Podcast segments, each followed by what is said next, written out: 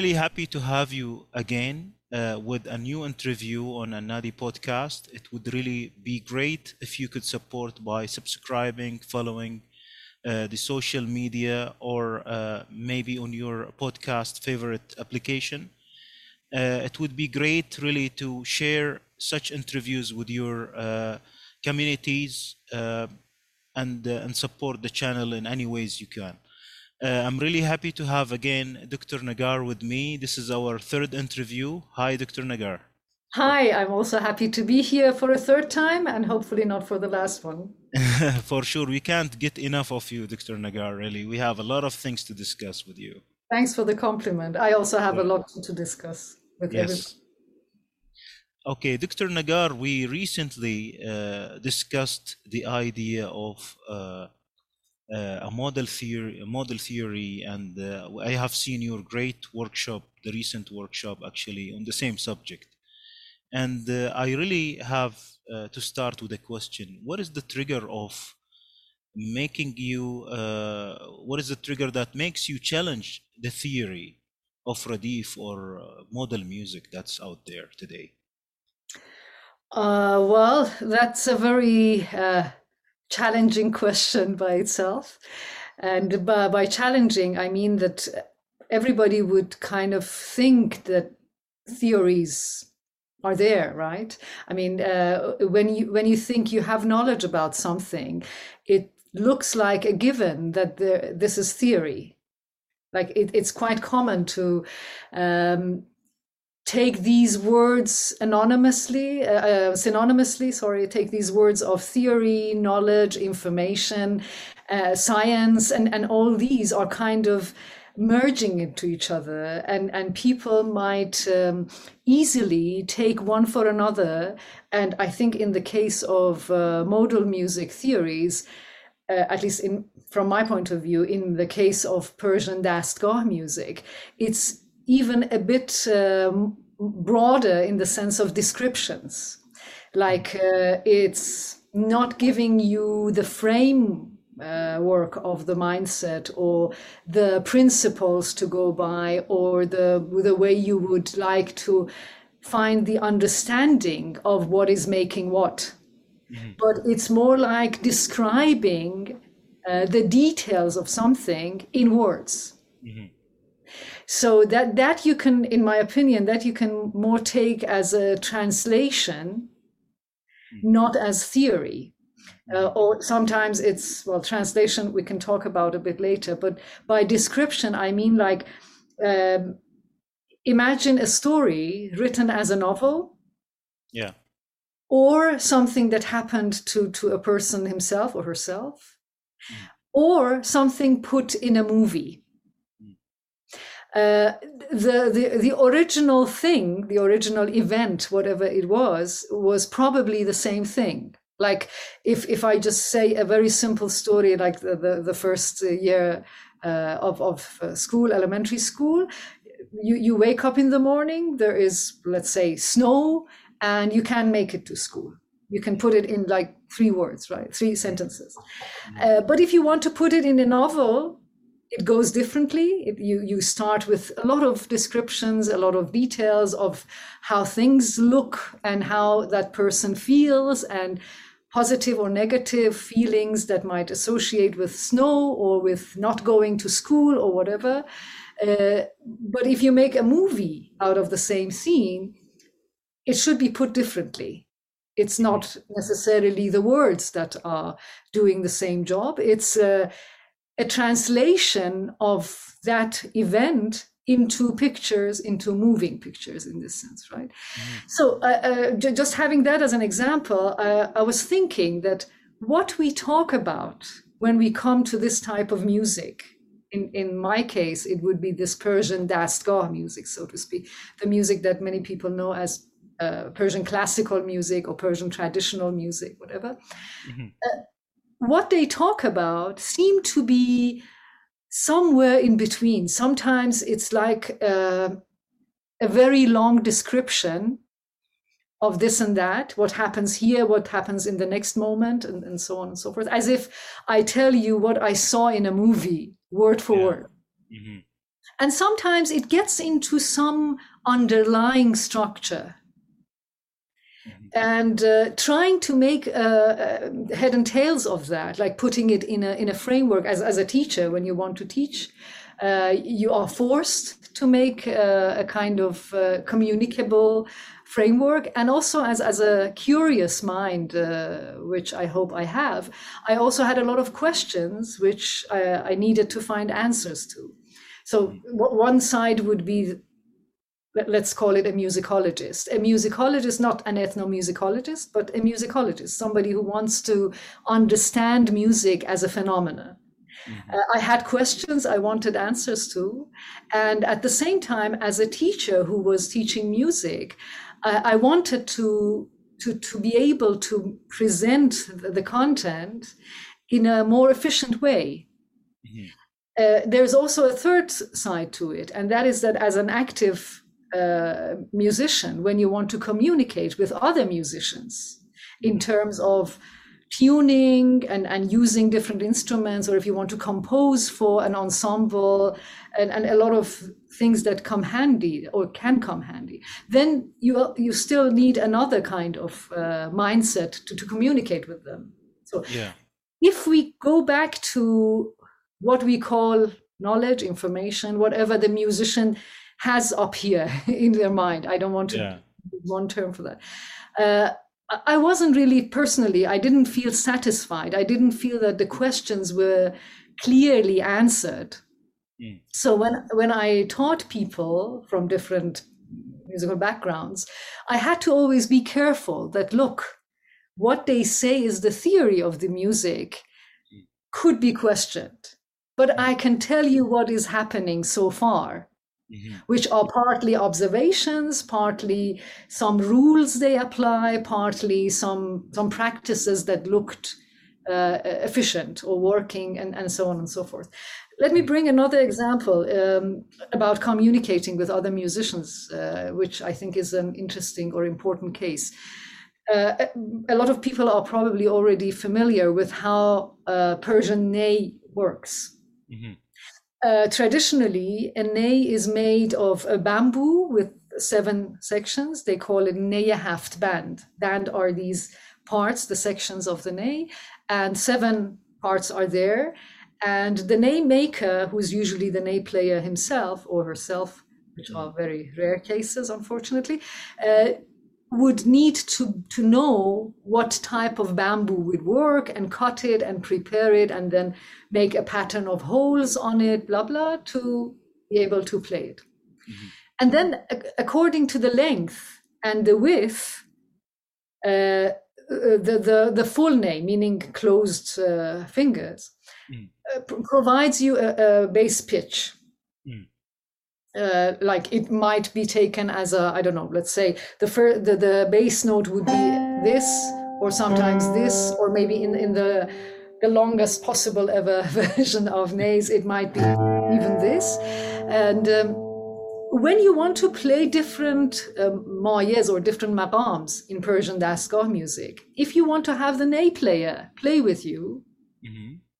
you have to kind of communicate with what is the content of your music based on the tones you would need, the, the intervals you would need to play, which we yeah. usually refer to as these dastgahs, as these maqams. So mm-hmm. I, I, have this and this and this maqam I want to go through, and this is my tuning of the oud. So I'm going to play it on, let's say, La or A if I want to go with A, B, C, D. And uh, then he has to find which ney would suit with this part, which ney would suit with the other part. And so, so for that, we need an underlying structure which would um, work in between us, right? Uh, yeah. Or some, some, musicians would be just saying that, okay, play it, and they have a whole big bag uh, of, of a, I don't know how many neys inside, and they would take the one try and put it back and try and then they would find the matching one and if you as long as you stay within the usual tradition uh, which we take as the cycle of Dastgah. We can t- discuss it a bit later. Yeah. If they find the starting point right, mm. it's safe to go through the uh, the whole cycle. But if you want to bring in something different, if you want to be innovative and move uh, from one dastgah to another, which has its own tradition called murakkab, right? Mm-hmm. So if you want to do that, then the poor ney player might be lost. Or has to be really agile to put this down and find the other one, which had happened with some lay players and some singers who wanted to move around and go in different uh, mayes and dastgahs one after another. Mm-hmm. Uh, so even in a very practical sense between the musicians themselves we need a, a working framework uh, that, that can act as an underlying uh, structure of the understanding at least if not taken as a, a, set of principles that would apply all the time or whatever. So all in all these were like a burning fire that i needed to to to understand more. There there should be something.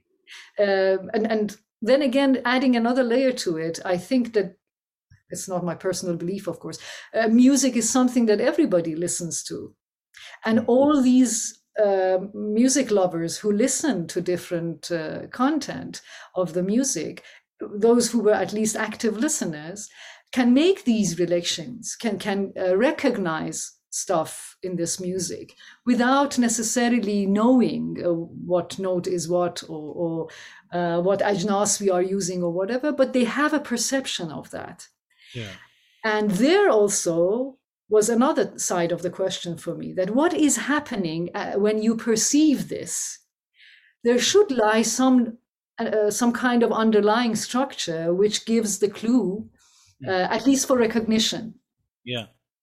Uh, so all in, all in all, these were like a big cloud uh, on on my head that I really felt the need to uh, get to, to some, I mean, look for different opinions and, and see if they work or not. And I think to the point so far, we have bits that are very working. There, there are parts that are uh, either efficiently describing what is happening or showing a bit of the underlying structure and so forth, some of the relations between these parts. But as a unified uh, theory that can give us an understanding, I think there is a lot lacking still. Interesting. So, Dr. Negar, really, I like those uh, examples and uh, reflections and triggers. Uh, I'd like just to have a quick question on, on this uh, point here.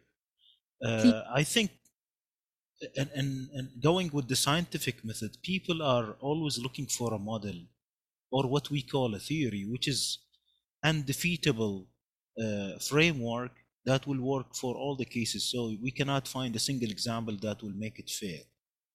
And unfortunately, in the current traditional theories about the music, that's not the case. And maybe that is what you are trying to do, you know the, the question is, would we be able to build a complete model or we are going to go for another approach? Um, before I, I, comment on that, I can't say I can answer that, but I, I can comment certainly. Yeah. Uh, I think there is um, one other one other trigger mm. that uh, I, I, would like to mention, and that is um, I, I, personally, this is probably a, a, too strong a word, but I personally hate mm. fake information put under the title of theory. Mm. So you, you can of course go and claim that I don't need any theory. As as a native speaker, you just learn the language and you use it. You don't even need to write it necessarily. You don't need grammar necessarily. You, you can just learn it from the others and you can speak it, you can write poetry in it even without being able to write it in, in any kind of alphabet. Right? So if if if you take it only as that level, we don't need anything other than the music itself which is the claim of many musicians from those traditions. And I can perfectly uh, feel for those musicians who are tired of uh, these so called theories or fake theories that partly look um, imposed on, on this music. Like, uh, you know, the stories uh, that, that some music, musicians traveled to Western countries at some point of time, and it was coinciding with the time that nation state was getting more important and then they wanted to have this nationalistic uh, label. They wanted to say that this is Yeah. ours. And at the same time they didn't want to feel lower kind of in in uh, what do you call it intellectual level or whatever. So they wanted to say that no we also have something as good and there were wrong motives Mm. obviously i mean such motives wouldn't uh, be the the authentic uh, way to answer questions so what they did consciously or unconsciously i can't judge that but what they did looked as if they just took the the, the framework of the then western european uh, music i mean that's also not applying to the whole history of european music either but it's Yeah. only from that uh, part of that that era they took that they brought it to for example in our case to iran and then they tried to somehow fit uh, the bits and parts of our music into some way of describing it Mhm. with, with what they took as theory. And then later, what happened was two things. Uh, some people took it as the ultimate knowledge. Yeah. They thought, okay, if you if you want to know theory, which is the, the, the funniest uh, uh, part, uh, in my opinion, when they talk about music theory in conservatories or uh, schools or even at the university at some level, sometimes they just mean writing and reading music in the Western notation Wow. If if you want to uh, th- that's fake right? I mean this is not theory. When, when you want to take this uh, we have uh, this big exam to go to the university in iran. They call it concours. Probably took it from french. Uh, this is a big uh, nationwide exam for those who finish high school and want to go to the university. And for many 18 year olds of course it's like a big thing. And those who want to go to the university to study music if they are not coming from uh, conservatory education already, they go to teachers and they say, okay, can you teach me theory because I need to take the exam? and what theory they're talking about? Basics of notation Yeah. and the symbols those notations go with, like the, the time signature, the key signatures of different scales, being able to realize at a glance when you look at a sheet if there is like say a b, uh, a b flat a c bemol what scales it might be in blah blah blah. Or if it goes a bit further different chords. Hmm like what what are the names of these chords? How would you name them? Yeah. and then they take this theory and it becomes kind of like given that if you are basavad if, if you're not illiterate yeah. then that that is the thing you need and that interpretation of theory in music i think is just awful.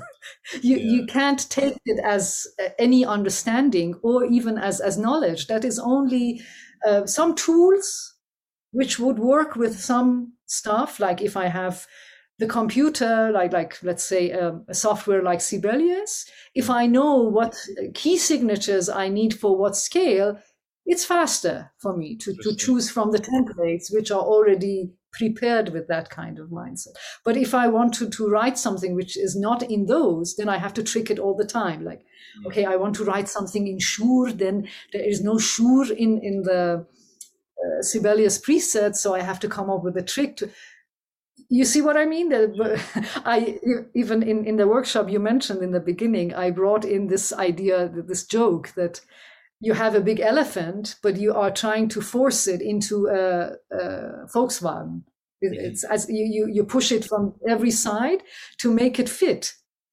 but Yeah. that's certainly the wrong idea and then the second reaction to that was that some musicians started objecting Mm. that this this is not our music this is not our theory some of them tried to go back to the older uh, resources like the old manuscripts and try to borrow those ideas and bring them in. Some just said uh, the hell with all this. We are just doing our music. We don't need any of it. So it, it, the whole thing i think was starting with the wrong motive. Yeah. Yeah. and I, I'm not going to, I mean, I personally was asking uh, questions in order to purely observe this music that I'm exposed to and try to bring the understanding of that to a way I can communicate with others for whatever the purpose. Uh, sorry, it got longer than No, I intended, but I thought that was something I needed to address. The bottom line, you don't want to kill the elephant.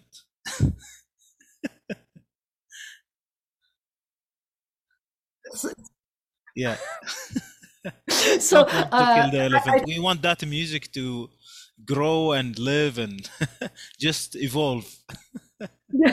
well, the, the worst is that before putting the elephant in the Volkswagen, the, Yeah. the story with Rumi comes in that people, some, some people take it as a big fan because they had touched only the big ear of the elephant. The others might take it as, as, I don't know, a big column because they had touched the legs, blah, blah. That has also happened, of course. But what I'm personally, um, in, in, uh, how to say, in, in the passion of figuring out is finding the right questions Yeah, uh, so that after getting to some answers for them, you might be uh, at, a, at a level of a better understanding. And then with the better understanding, you, you should be uh, more able uh, to communicate with, with all those different groups that we discussed in the beginning. So having talked so much, I would like you to repeat what you asked me. No, actually, you answered my question, but I do remember your comment in our first interview when you said that we have the problem of looking at books as sacred. And I would like to link it to my next, next question, which is uh, what medium are you planning to use? Are we going to use a book to, to tell about your uh, way of, of understanding this elephant? uh, or our music and uh, how to how to do music, how to teach, how to communicate, all whatever you have highlighted earlier. What Mhm. kind of medium is suitable for this? Is uh, I don't think the book is, is sufficient for this. With the, Yeah. We, we certainly need something that can uh, present uh, the- sound Mhm. as it is, either with the, the recording of, of something that you want to discuss or with uh, live presentation of the sound. And then whatever description, information, or, or uh, annotation that need, uh, needs to go with that uh, should be put in, in a way that people can either see, I mean, visual uh, presentation or representation of something. Or if you want to put it into words, you have to be as clear as possible with the terms you, you want to use. Like uh, if I want to address a point in, in a, well, let's say a program which is uh, unfolding in time, and then I want to, to say, look, this point is so and so. At this point something is happening like this. I should be able to to show that point either with a graphical symbol or with a, word as a term like this is i don't know some of the terms might also be useful still like shahed and the others. Uh, i haven't come to a final uh, plan as as the product yet but my dream would still be something either on on a uh, web based Mm. um, how, how to say combination of of sound and graphics Mm. with a bit of uh, terminology or usage of words Yes. uh, or it should be like an app or something certainly a book alone uh, wouldn't do i mean it, it could also become it could fall into the same uh, problem that something is missing and then if it's only words you, Yeah. you can have your own uh, understandings of what i name this and that if i can't show you you know yeah. um, there, there is um, um, there, there are books already written Mm. not not many i mean in the last uh, 100 years or so about persian dastgah music and still uh, they try to use notation Mm. to uh, refer to what they are talking about and then in the end they say okay these are the, the listening material. Go and get them and listen to them. Uh, and that is like you have to it- would be the job of the reader to match them and make the connection if it's successful or not. Recently i learned about a, a, another musicologist who is, is trying to make the same combination. And they have done a nice uh, job. It's not finished yet. They've called it uh, musical bridges Uh-huh. I think they, they have done some work for, for some raga music, some Indian raga, uh, with the rhythmic cycles and some of the ragas, which they have uh, created something graphical which moves. Like Mhm. if you need to follow, then you can refer to the parts of the uh, sound and how it's happening in the music, Mhm. uh, which is useful for both education and analysis, in my opinion. Interesting. I think we will see more of this as we go in our interview today. And uh, there are a lot of tools uh, actually coming and emerging. And uh, we are using the technology of living the music with with the online meetings with the, with our teachers and classes. And I know you teach in Arithmetica, and uh, you have your own private lessons. Uh, maybe uh, you, you tell us about this as well because you are there today and you do have all these happening as well as whatever you are trying to improve at the theory and uh, Uh, mhm. go ahead Well, the thing is that um, when, when I teach, especially in groups, not not uh, private lessons, uh, what is is very interesting for me at the same time is the reaction of the learners Mm. to the, the material that is put forward. What I'm doing now nowadays, I mean, more and more in the last years, but nowadays it's more like this, that I'm presenting some stuff, mainly something to listen to. Mm. And then I ask for attention Mm. with, with a clue, like look for this or look for that. Something that, of course, needs either some terminology, which I need to define, uh, or some some examples. Like I'm looking for this movement, and then I might show them the example, and then I let the learner uh, to to try to make something out of it, and with their feedback, uh, which is in a, in a group lesson is very interesting uh, from different angles. Uh, It's not just one person commenting. Uh, Yeah. They they might even comment on each other's comments, and and that is when when I have the very nice experience of seeing the material from other angles. yeah Uh, so when, when I present, a, a let's say, a modal uh, melody or a melody type, whatever they call it, they call it a, a melody model usually. And I ask them to look for it in a piece that I play from an original recording of some masters or some composers. Uh, sometimes it's very clear, they get it. So it, it becomes like a proof that, okay, this is really working. This is getting its confirmation from the so-called blind, blind listener. yeah But sometimes it doesn't work. And then I, ha- I see what is lacking.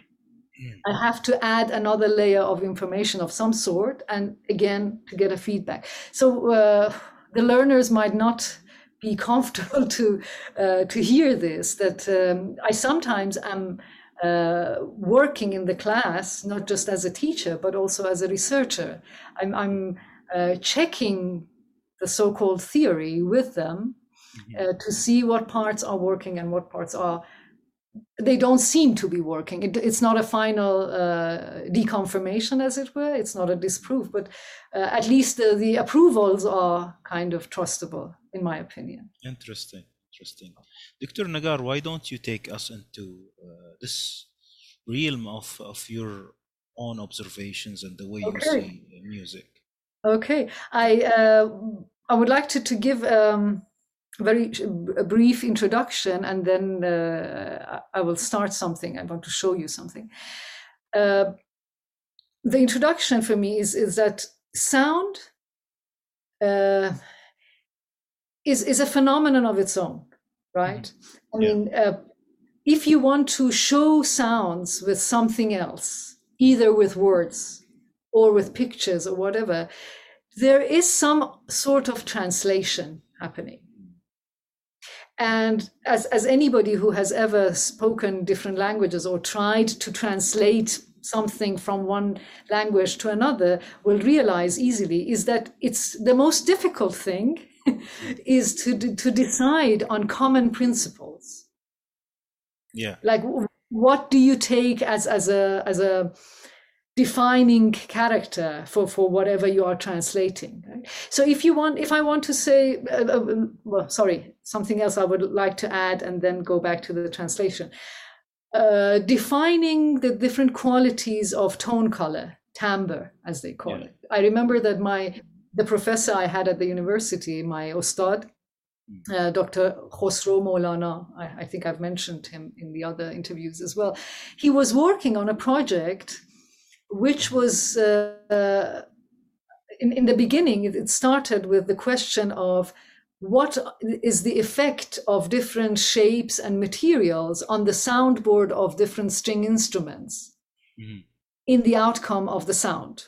Mm. Like if you change the shape a bit, if you change the material a bit, what will happen to the sound? And, and then the project came to a point where you had to address the differences.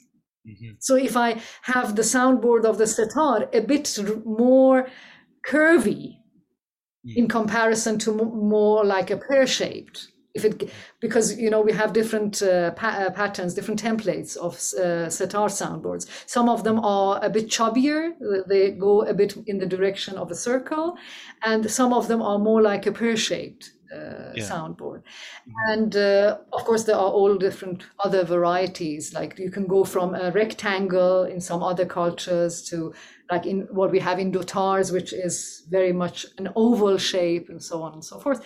So the, the question was, what will change as you change these um, shapes, and of course the material? But in the end, we could all hear the difference in sound but how to address them was was difficult. Yeah. would you use numbers? Would you use uh, words? Would you use what would you use? Colors? Uh, so in order to communicate if i want to tell you that could you please make me a sitar mm. or a violin or an oud? Which sounds more brilliant? Mm. do we communicate on the same thing really do do we know that really what brilliant means yeah so the next project that was actually a, a, final project for a friend of mine to work as when she was finishing her bachelor's was to collect a whole set of data mm-hmm. from different uh, tar and sitar players and tar and sitar makers with recordings and asking their opinion uh, uh, and, and uh, the, the description how would they describe that type of sound? Because there were different uh, terms they were different they were using different adjectives. Mm-hmm. like this is this is a warm sound that is a, a bone like sound this is uh, metallic that is blah blah. Uh, and, and these adjectives in the end in that project showed not to be referring to the same sound like one sample of a sitar that this maker was calling warm, the other one was actually calling dry. Mm. Uh, so it, it brought it to the point where, okay, it seems like we don't share the same vocabulary mm. to describe the tone quality, the tone color quality. I mean, what we call timbre in English. Uh, that that is the same problem. So if you want to translate something of sound into another realm. What would you choose? And then, in, in the case that we will be talking about, which is vision, if you mm. want to translate sound to vision, uh, then what are the principles? Mm. What of sound would be translated to what in uh, the picture? Yeah. Uh, what I tried a couple of times only recently, mm. uh, thanks to another colleague who was presenting his uh, lecture in another symposium, in, in another conference uh, on that is, is Magic. It's a software uh, mm-hmm. to visualize sound in different ways. I think it's originally not made for studies or research, but basically made to make nice pictures uh, with your music as a DJ or music video maker or whatever. But what is very nice, in my opinion, is that you, you can use different blocks different uh, parts of the program, which will decide what will translate to what. I mean, what in the sound will translate to what in the image, and it unfolds with time. like the time passes and you see the uh, picture moving. So it's like a, a live representative of uh, what you are hearing on the screen. Interesting. So that's something that people could share and say, oh, you are pointing to that thing, that they can understand each other rather than having too many pointers to the same thing, but we don't know. We are confused. Like too many adjectives in there. And probably personal experiences, actually. Uh, depending, yeah, yeah, depending on what uh, uh, what uh, parameters in sound you mm. translate to what in the picture, you might be limited in some aspects. Mm. Like the one I have tried now is what uh, the, the, software calls pitch tracker, which is uh, tracking the, diff- uh, the, the movement in pitch because I wanted to study what what is happening in, in the melody model. Mm. Uh, but if you want to study the other subject, which was about tone color, uh, you, you have to redefine. You have to use other uh, blocks of the software to to have a better understanding. But I, am sure it's a very nice gateway, at least, to work on, mm. and it it has to be used for a while to to find the limitations and the possibilities of mm. doing this as a translator of sound to uh, vision, as it were. Interesting. So, Dr. Negar, what would you introduce uh, to us in, in, your way of seeing music? Would you give us some background, or shall we go and see it on the software right away? Uh, we, we can go to the software and, and uh, there I can also give you more of what I see. But if I want to be very short with uh, uh, uh like a definition, a, a very general mm. concept to, to yeah that's music with i would say that music is the movement of sound mm. but sound itself has different qualities mm. But movement means change in time right like it, it is it is changing its place or or uh, place here i mean pitch uh, yeah. it, it's going up and down Mm. It, it can change its uh, timbre, the tonal quality, color. It can change in dynamics, like, like getting louder or softer. But mm. whatever you do, you are either moving it mm-hmm. or stopping it. You are keeping it steady or you are changing it. So that would be my my very general definition of what makes music. And and the rest would be the details, of course, which I can show at least on the pitch tracker to, to some extent. Interesting. I'm really excited to see, and I'm sure the audience too. I, I hope it works. Sometimes it doesn't. yeah. Please go ahead, Dr. Negar. So, what you see here is a moving uh, background, or, or, shall I say, the background is there and the colors are moving uh, f- from right to left. And that is time. I mean, whenever there is a sound, the software reacts to it and the, the thing I've used, the, the blocks of the software I've used here, is reacting to the highs and lows of the pitch. So if I take this, for example, the as more or less the, the base of, of the, the, the note I want to move from, the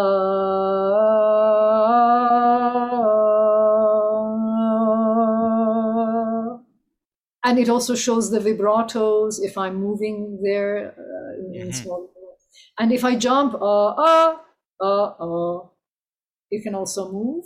And if I play something on the instrument, of course, it's the same, but the sound of the instrument is uh, um, more steady, as you will see.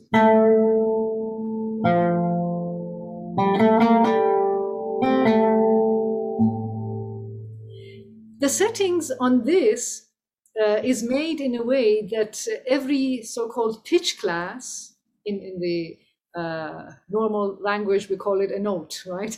If i use a or la it's always shown with the same color. And if i change that tone if i go to for example do the color will change. The intensity or the loudness is shown in uh, the, the, thickness. Mm-hmm. And also in, in how bright you see it. So if I go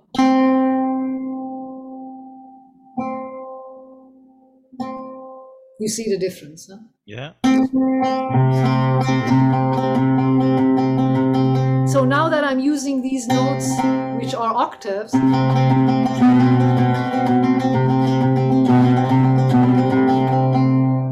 you see the movement in the lower octave with a, a change of, of grade, right? It's Mhm. violet and this is dark blue. And if I have vibratos, like you can see them too. So this is like a translation, right? But with this principle, it's a translation to uh, follow the melody, but also be able to see some other aspects like loudness, if the, you have an intensity uh, added or, or get, uh, taken, and um, you can also see the range. Of course, I have adjusted this to the range of my own instrument for the uh, demonstration. But uh, if you have higher ranges, you can also adjust the page uh, to that. So what, what can I show you here? Let, let's go for a uh, for a melody of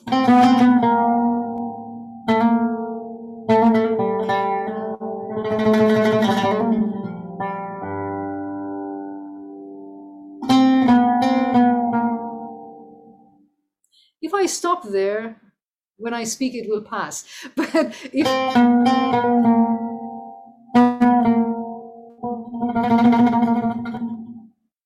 you see, I'm switching between these two tones, right?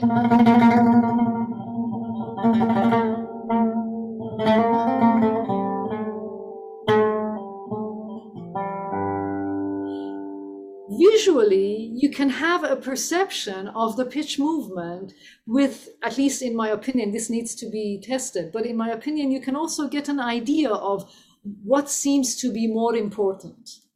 Mhm.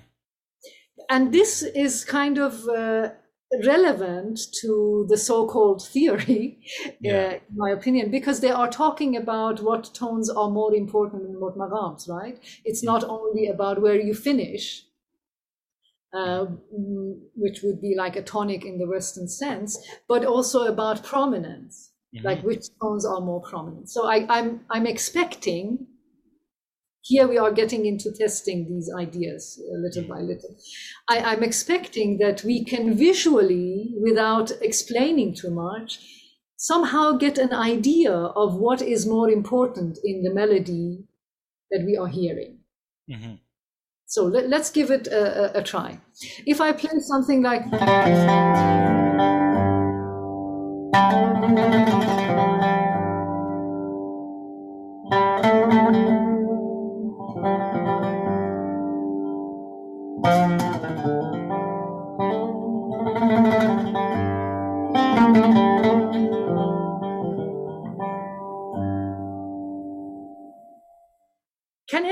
answer the question if they could name a color which they perceived as the most prominent color?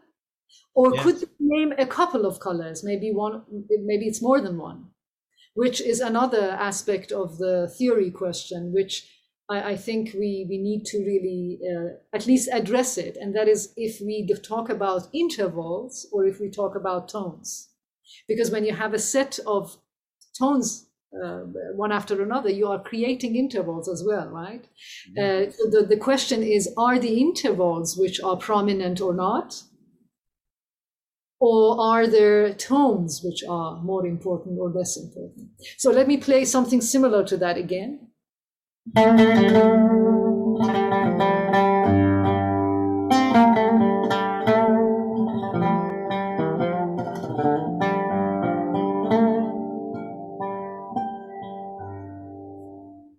Interesting. So what do you think? It's very clear now. The light green and the melody that it goes above the uh, light green and its uh, its own uh, qarar or what we say. This one you mean? Yeah. this? It started with this, then it started to go above it, and we could see the development. Is it going up or down? Where are the like the repeated important notes? Mhm. The volume, the dynamics, uh, ornaments. Okay. So, So that consistent, really. so, so you think the translation is is matching that the visual translation of the melody you were hearing is uh, is not opposing, right? I mean, is it a good, good translation? That that would be the first I question. believe so. Yeah, I believe so because it gives uh, a consistent uh, uh, message. It's Mhm. repeating again, and if we go and reproduce the same melody, like taking any traditional melody, Mhm. reproducing it again, bringing another uh, player doing it, I'm sure it will do the same if we have the same tuning. Okay, Same- let, and let's test it from another angle. Yeah. Let's say I want to bring in the so-called uh, متغير, which means I have a changing, uh, an alternating tone there. So if, if I have this for a la, and then at some point I switch to, which you can see is also closer in color, of course, because it's like grading from one color to another. So I, I'll make a phrase.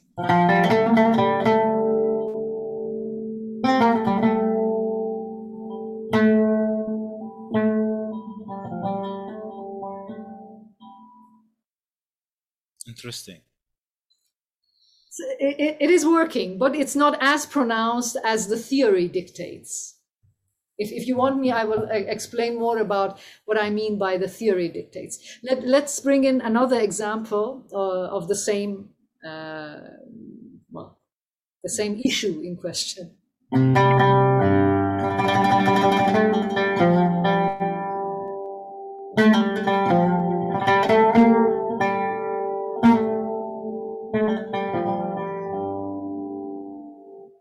I'll play again.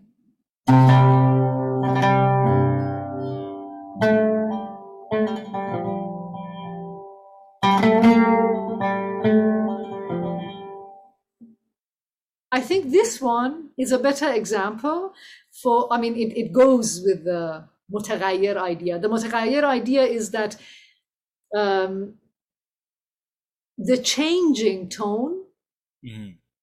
is making a characteristic, is, is, is a decisive factor. Mm-hmm. It, it, will change the, the musical identity, let's say. And yeah. here, when I say, this movement, da, da, da, and then go to da, da, da, da. you can see it with the, these different shades of blue. Mhm. If it gets more turquoise, it's and when it's blue blue, Mm. and then if I add a vibrato,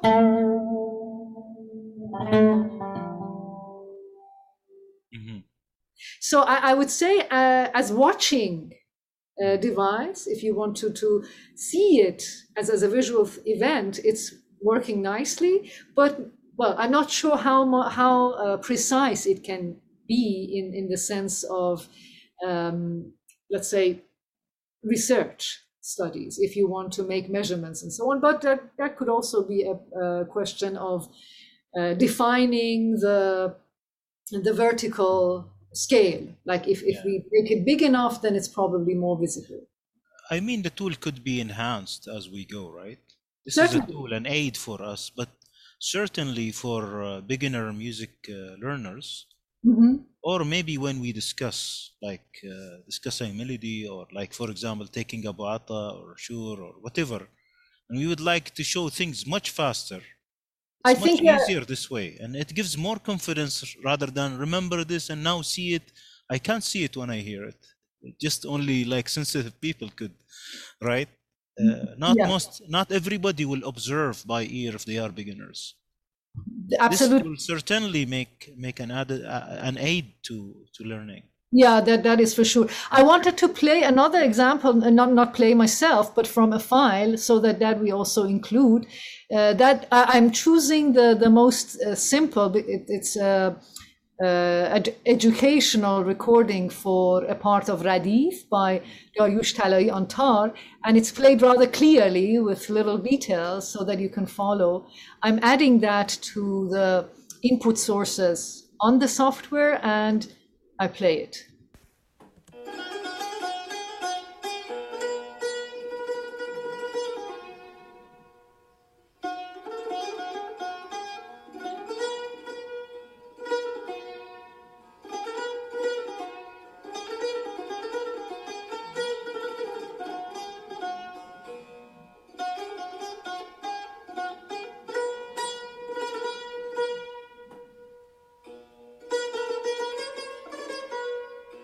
Okay, so I, I wanted to show that when you have a, a more uh, clear division between the, the notes, it's also more clearly seen uh, uh, on, on the success, succession of the tones.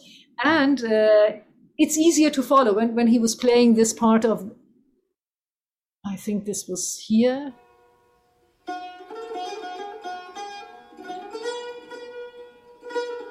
La, la, la,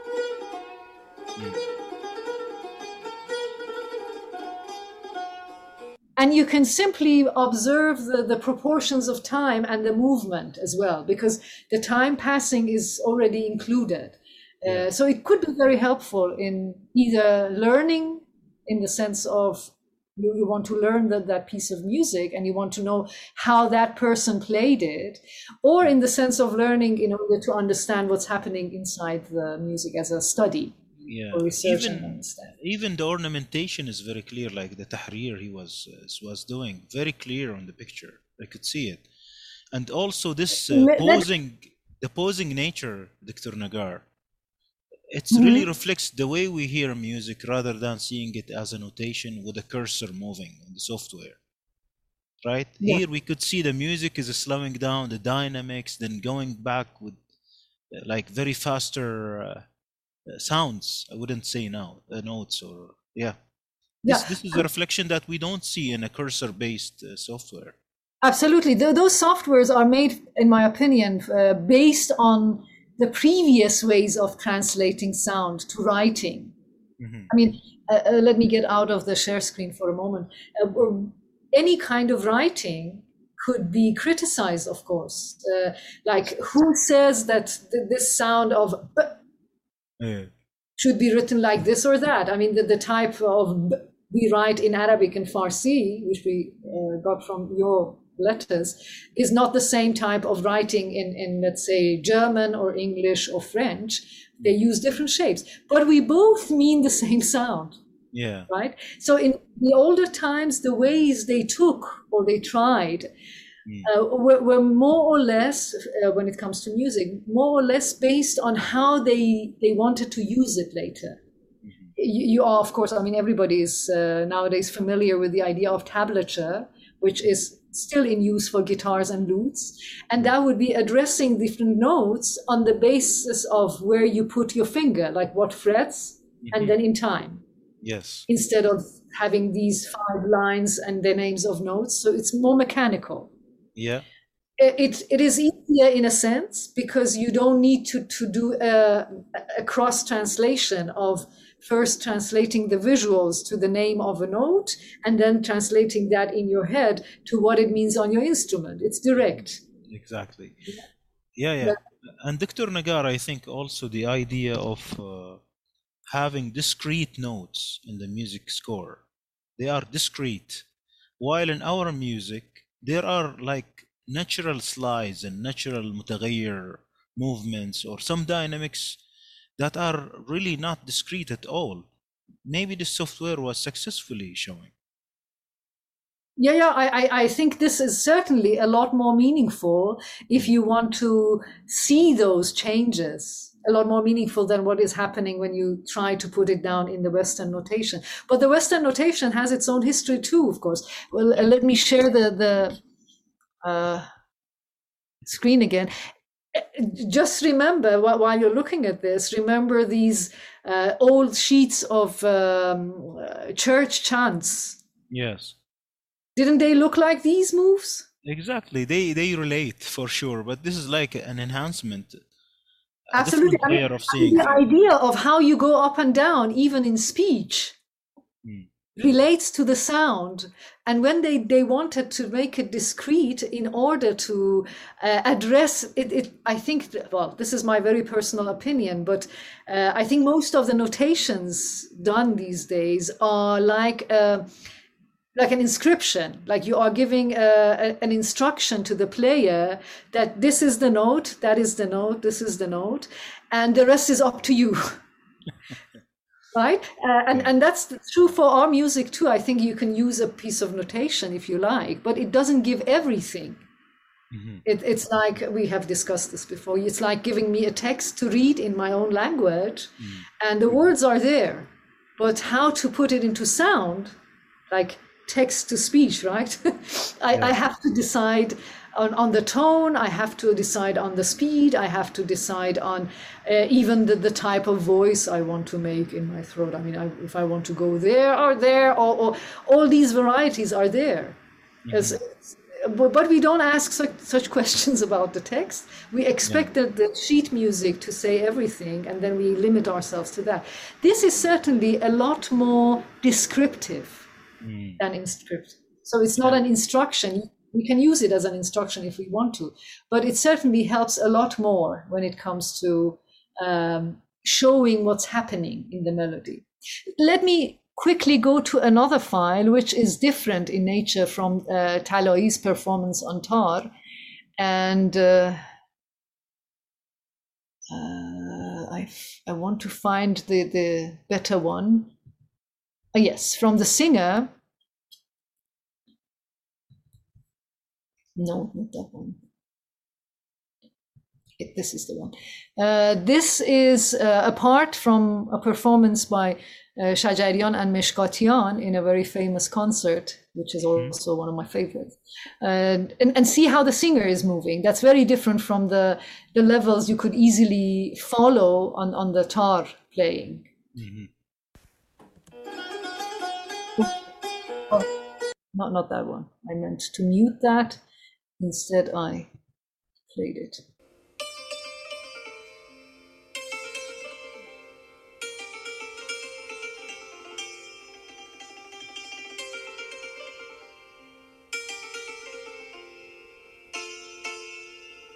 You see, with the santur, it's also quite steady. Yeah.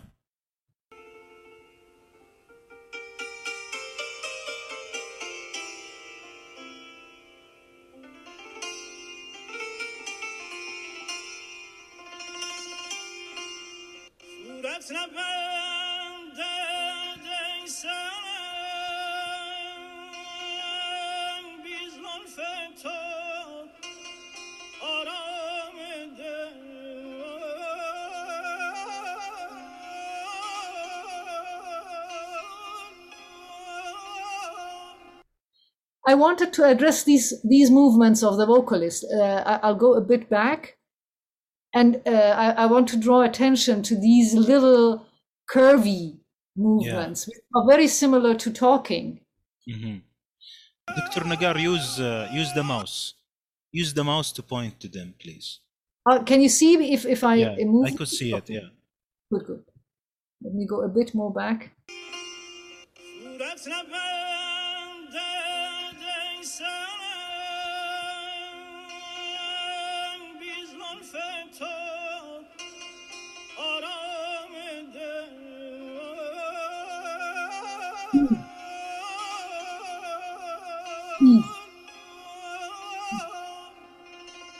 Patterns of movement uh, are, are very common in our speakings too, but but it's in the speaking we are not trying to match any pitch class, as it were.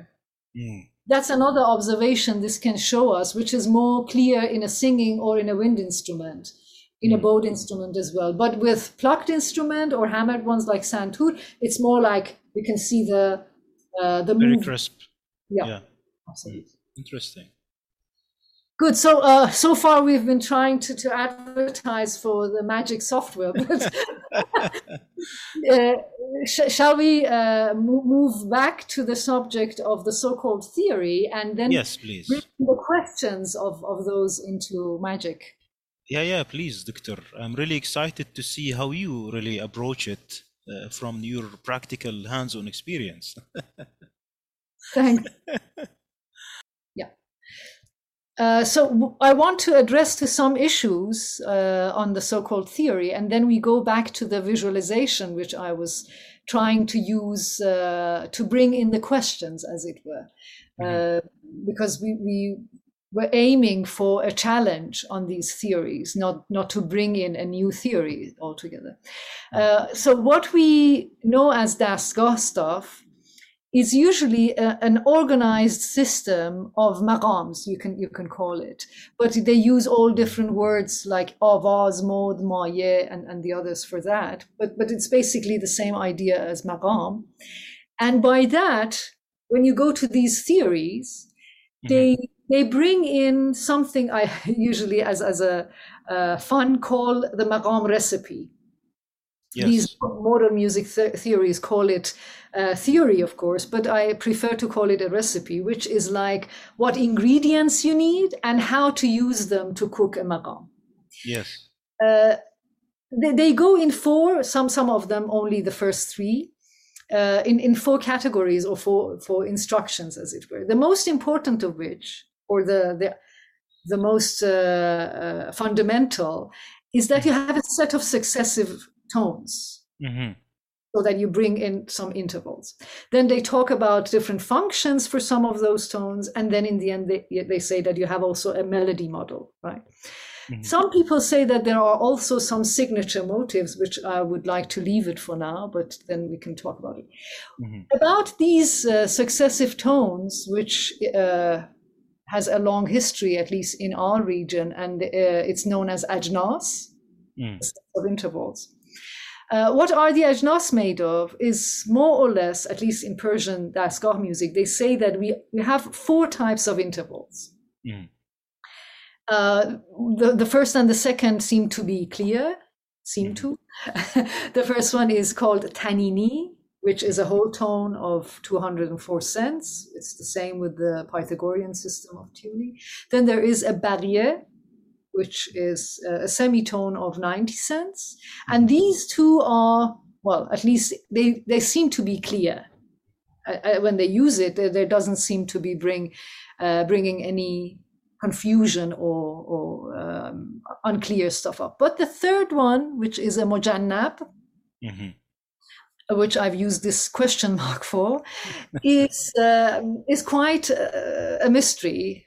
Uh, of course, it's it's a joke. Not, it's not a mystery, but they have used that name for a, a variety of tones. Mm. Uh, you can find intervals of about 112 cents, Mm. which is bigger than a barrier, uh, uh, called Mujannab, up to some others with 182 cents, which is still smaller than a tanini, and that is also called a mujannab. In the old treatises, we see these two extremes a- as the small and the big, Saghir and Kabir, Mhm. uh, or, or Kuchak and Bozorg, or Kutsuk and Buyuk, which Mhm. the Turkish system is still using. And there is one in between, at least, that is um, uh, named after Mansur Zalzal. They say, uh, I don't know why they, they named it after him, but probably he was the one who taught it in his own name, at least, if he was. Trying to break the system, maybe. I I think um, because let, let me get out of the share screen for a second. If you try it on the instrument, this is the middle one, right? I mean, for example, if um, if I have a interval like this between re and fa, d and f, Mm. I can go here, which is a small mujanna, Mhm. or I can go, I mean, between fa and mi, between these two. Or I can go here, which is a big mujanna, or I can go here, which usually is called neutral. Mm. And the reason it's called neut- neutral probably is because it's almost uh, breaking this interval into half.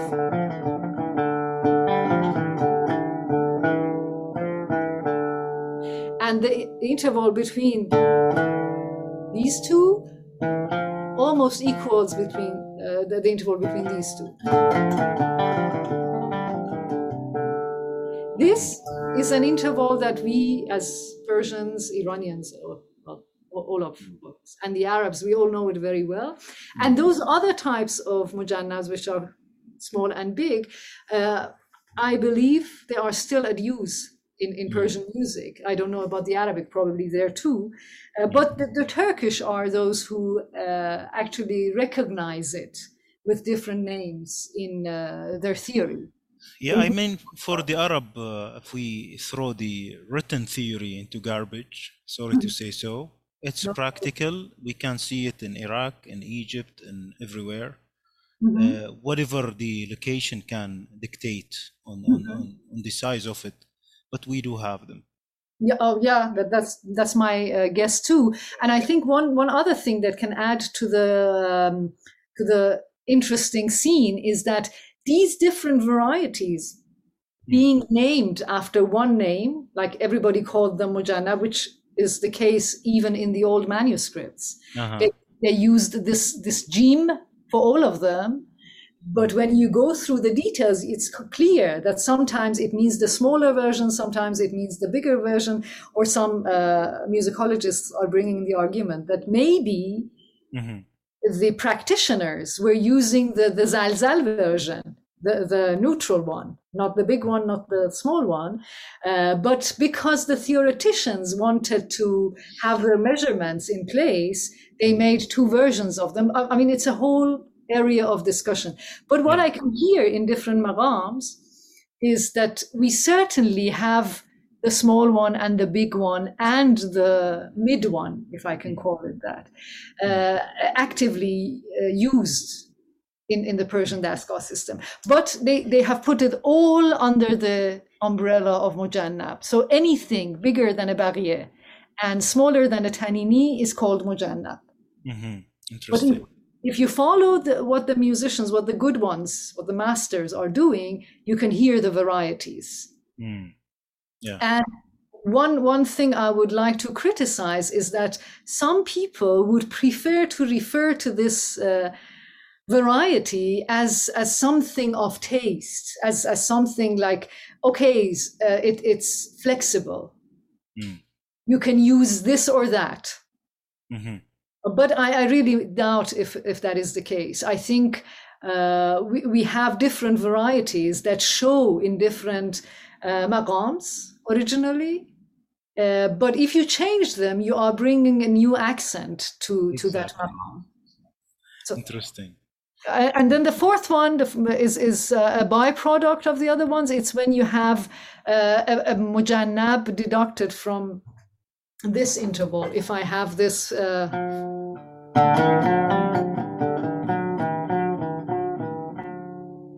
so this is bigger than a tanini. This is called a bish tanini in, in Mm. Farsi now.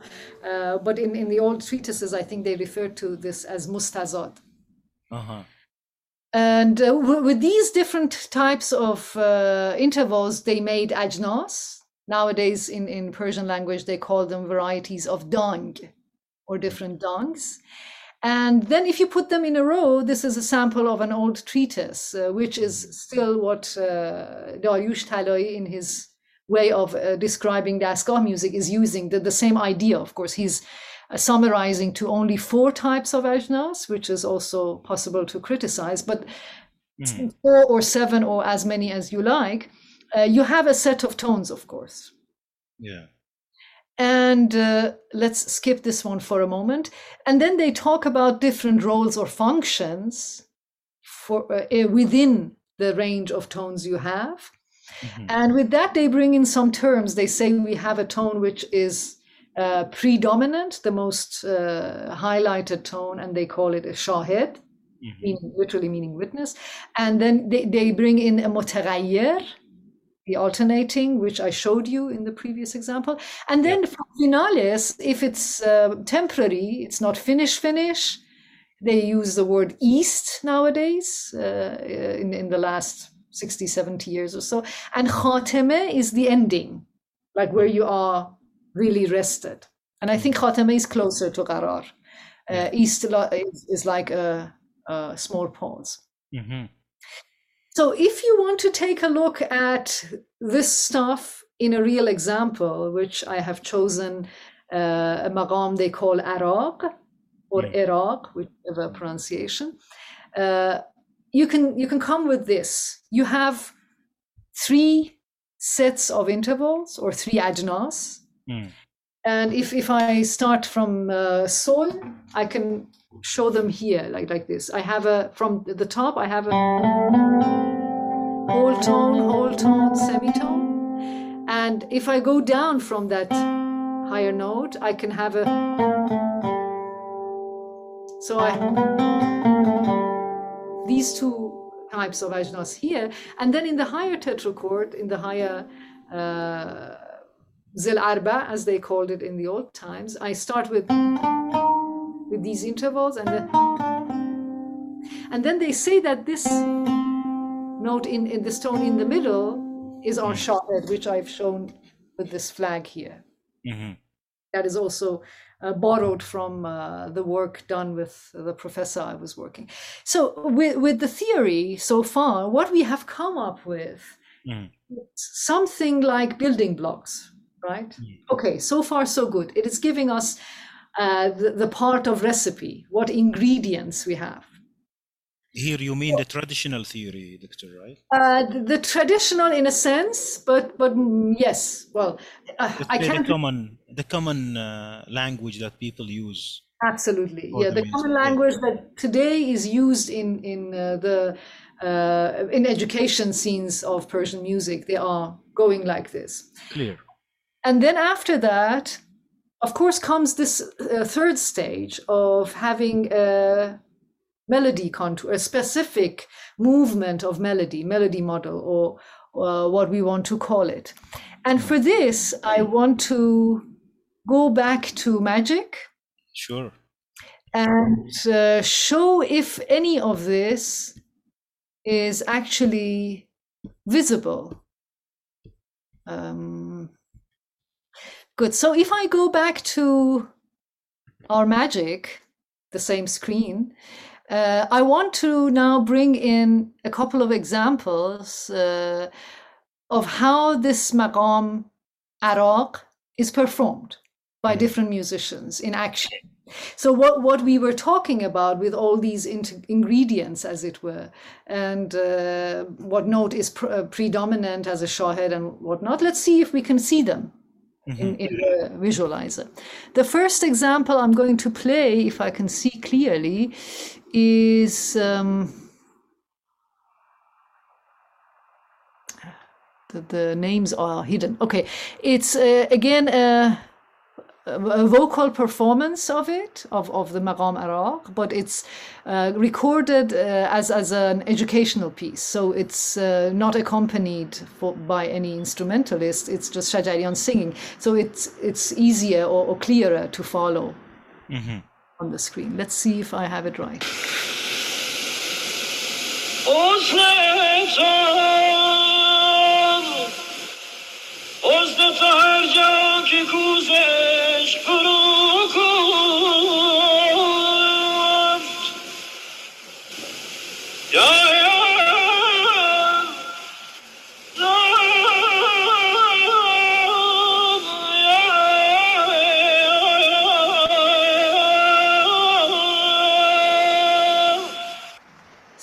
Take this as an example, and compare it with the Talai solo tar performance of the Radif version, the, the Mirza Abdullah Radif. Let's see if we actually get into any uh, similarities. I mean, they, they claim to be the same maqam. They, they both claim to have performed Araq. Mhm.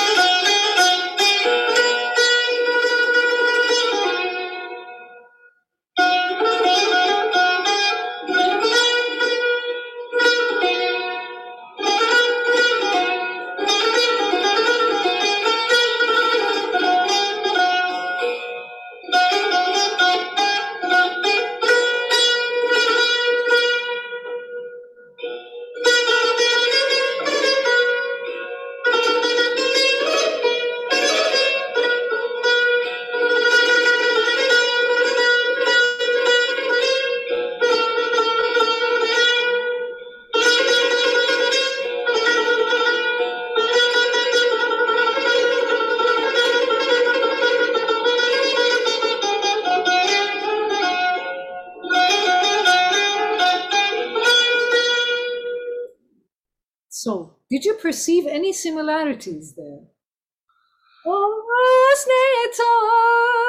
That was what the what uh, Shayana was singing. حسن تو هر جا که کوس عشق فرو کو.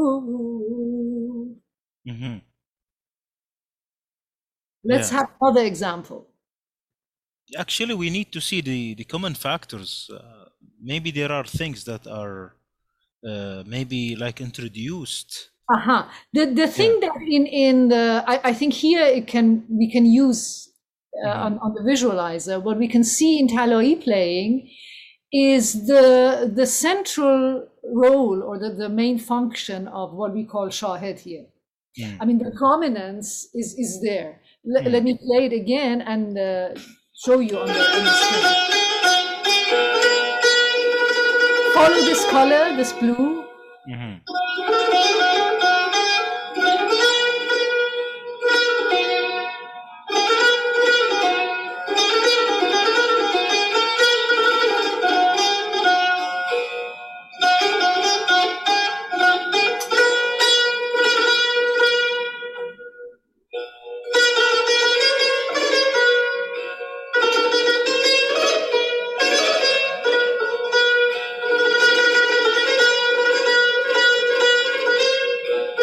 Will stop it here. You you see how how uh, present this Yeah. note is.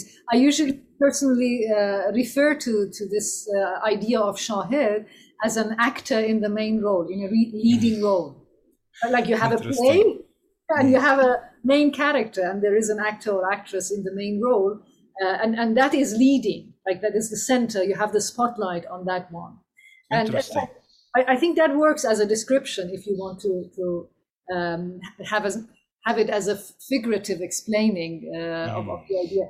And here you can see in Talai's performance that that is certainly the, uh, the the leading role. I mean, the spotlight is certainly there.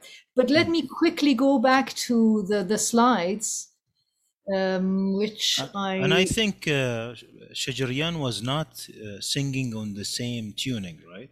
no, it that's was one thing. different- Yeah, it was a different tuning. Yeah, Yeah. So the colors will be different, right? But Yes, there are some certain things that were repeated amongst both. Mhm. So Yeah. the, the thing is that first you, you need to find uh, the the the place of shahed, as it were, or here in our visualization, the color of Yeah. that shahed, the uh, the leading role. Wh- where should you set your eye on? Where should Mhm. you put the the spotlight on? And then that that in our case is this um, connecting tone here, and in comparison to that, you would be following what's happening. Mhm.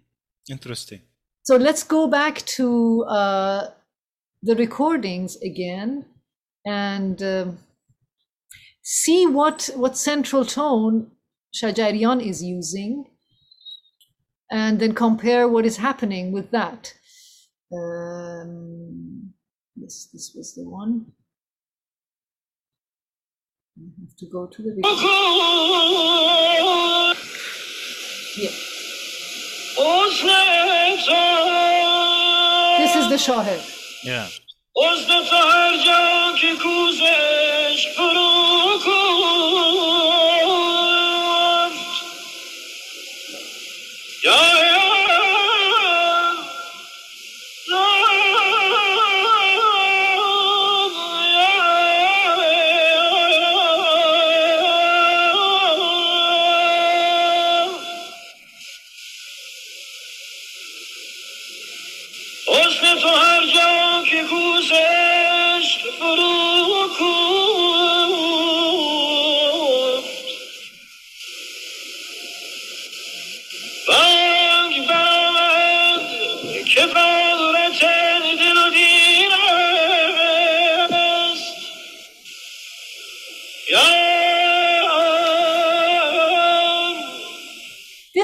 typical phrase, da da da da da da, da. Mm-hmm. And there, in, uh, when they describe this again, this maqam, when they want to describe at they say that you have this movement from below, da da da, mm-hmm. and then from above, da da da. Mm. Da da da da da da da da which in Talai's performance was more pronounced in the sense of these steps. Da da da da da da da da da. Let me quickly go back to the uh, slides again Mhm. to make a point here about the melody model. So when they talk about the melody contour or melody model, as it were, they are go- um, showing a kind of, um, again, what I personally call a map to move around. Mm. Like you move around in, in sections, you can go from below to the shahed and you can pay a visit, uh, a kind of like, especially if you uh, make this tone rather uh, prominent. It- It's a second shahed in my. It's a. It's an actor in a supporting role, as it were. uh, this actor in a supporting role should be shown in the higher register, and then it, when it goes down, it has a tail. So if I Mm. show it on my oud myself, it would be going like. And this movement that Talai was also pronouncing very clearly between from below to, towards this tone as, as the shahed is kind of meant to take you here. So the destination is what matters. You can also simply go with you don't have to play this da da da da da da. You can just go da da da, and then show the above uh, part of da da da. da. And what Shajarian had done, as as a summarized version, I can call it, was that in the very first movement he combined these two. Da, hosn-e-to. Like he showed the star uh, actor in a supporting role and then stopping on the actor in the leading role.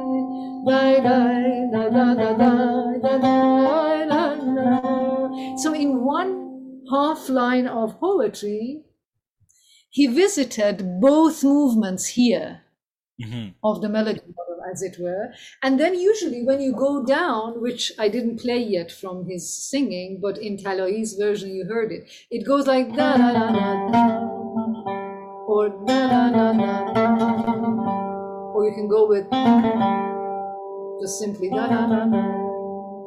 And this is like a, a confirmation of Mm.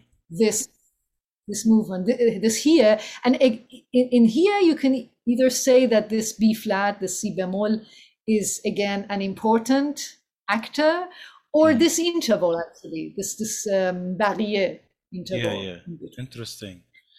So these this are is the stations. It's like a trip, a journey, written journey, with Mm-hmm. the stations, important stations, right? Like Uh, main and uh, and smaller stations. you can you can say that yeah, Uh, what i describe it as uh, to bring in other uh, side stories for a better Yeah. picture to understand what's happening is that imagine we are a group of friends we want to go to nature to, to some hiking place or what and then we make some points on the map Hmm. That here and here and here we are going to meet Yes. and these are the, the gathering points, as it were. And uh, then, then the rest is up to you. You Yeah. can go here, you can go these roads or not. You can stay here as long as you want. You can first visit this part and go for this part or the other way around. You are kind of uh, allowed to, to, uh, to pick your, your way of doing it. But these are the meeting points. This, this, uh, and, and then going down like this. And this is supposed to be the, the most met or the most visited spot, as it were. Interesting.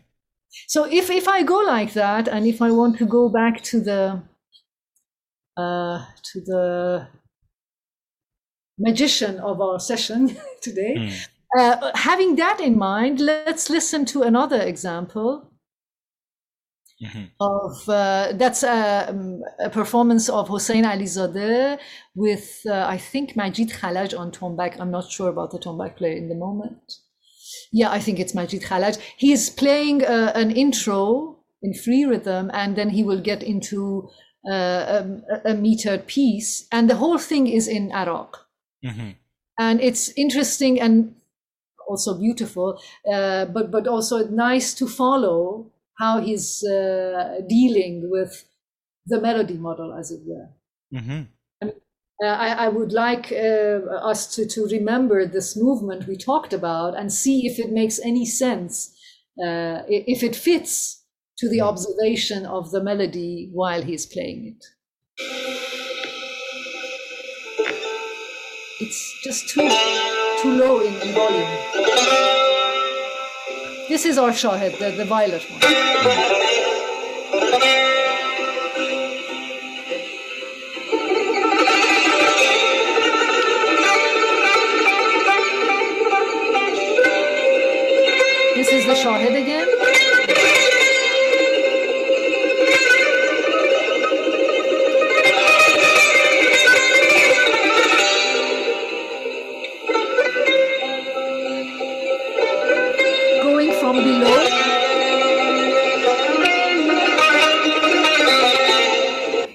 Then showing the upper part. Da-da-da, da-da-da, da-da-da-da. hmm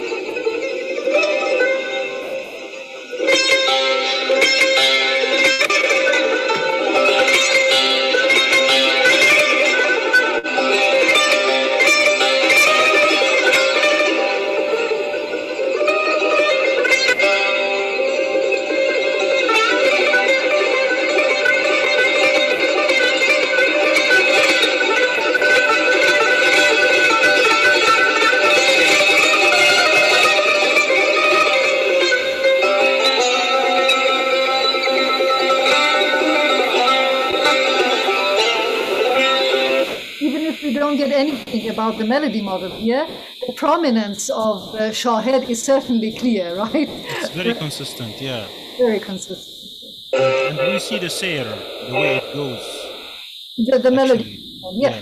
The word sayr I didn't use because uh, I, I realized that um, there are different interpretations about it. Some people take sayr as a as a more macro thing of the, the movement. Some take it as a more micro, like all these details. I see That's why I point. didn't use the word, but I, I agree that this, this kind of melody movement originally described the word sayr. Uh, shall I jump a bit forward and, and see if we get to the meter with the pulsation?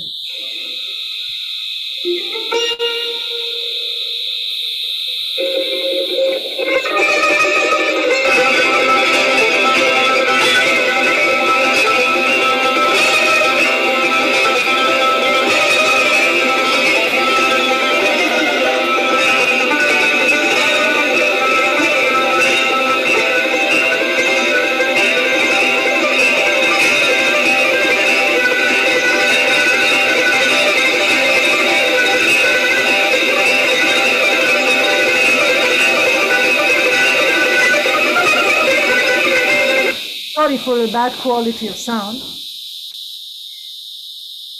And now, as a final, let me bring in the. Uh, uh, there is a technique, a composed vocal. That's also by Alizadeh. Let me out of here for a moment. I would like to, to play uh, a part of uh, Tasnif, the vocal metered piece. That's also a composition of Alizadeh, and the singer is Shajarian. And the moment the singer starts is taken to be in Araq, in the same maqam. It doesn't start with Araq, but uh, uh, the words go in that maqam. Mhm. So let's see how we hear that and if this uh, visualizer is showing us.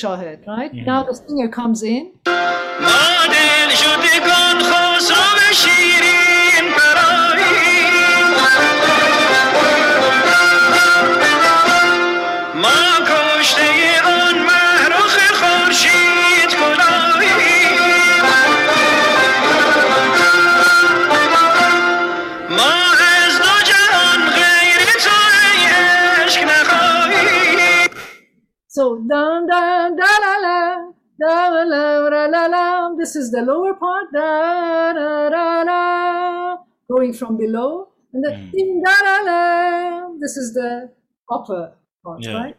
So th- they seem all to kind of fit into the so-called framework, right? So what am I complaining about?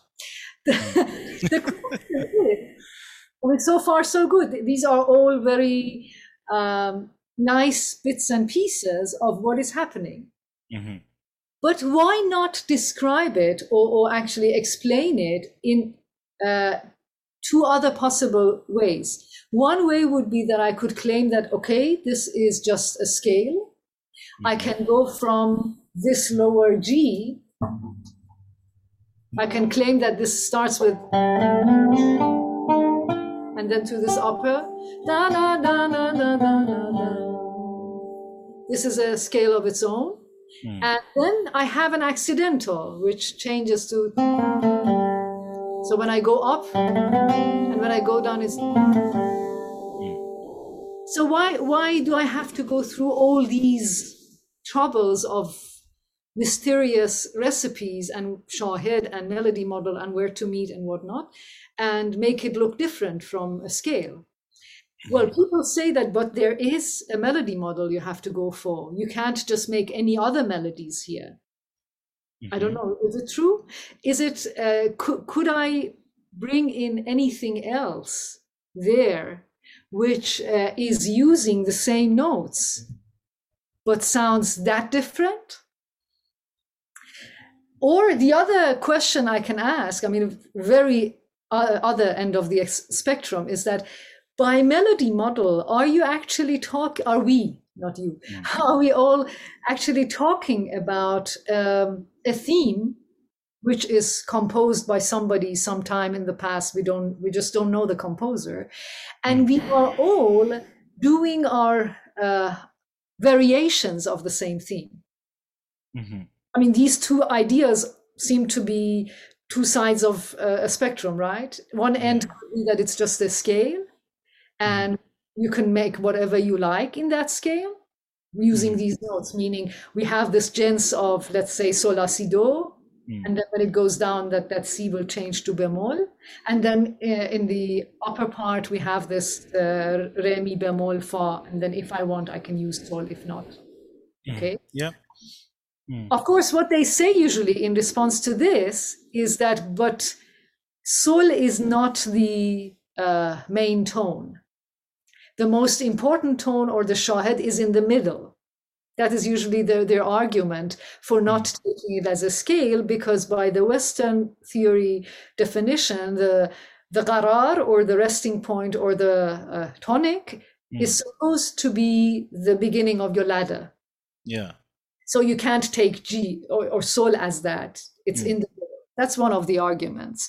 Uh, and then they also say that this melody movement plays a part, uh, which is an interesting thing to discuss. I think one of the one of the triggers to go back to the beginning of our discussion is that whenever people, especially younger people, learn this stuff, they say, "Okay, then what can I bring in myself?" Exactly. where does creativity sit can i make anything which didn't exist already can i can i compose anything can i do anything of my own or am i how how to say am i sentenced to uh, to redo all these themes all my musical life and and the subject of creativity is actually quite a, a hot topic in the traditional music scenes uh, Exactly. Exactly. Can't we consider them, uh, Dr. Negar, as some certain expressions like our language idioms or proverbs or whatever we use for our expression in our mother tongue? Or maybe what you called maybe in your slides the signature? Is it relevant to that? Well, the, the signature motive, at least that, that term is uh, by the so-called theoreticians, is used for these small movements, like Mm. like what I showed in Arab with this.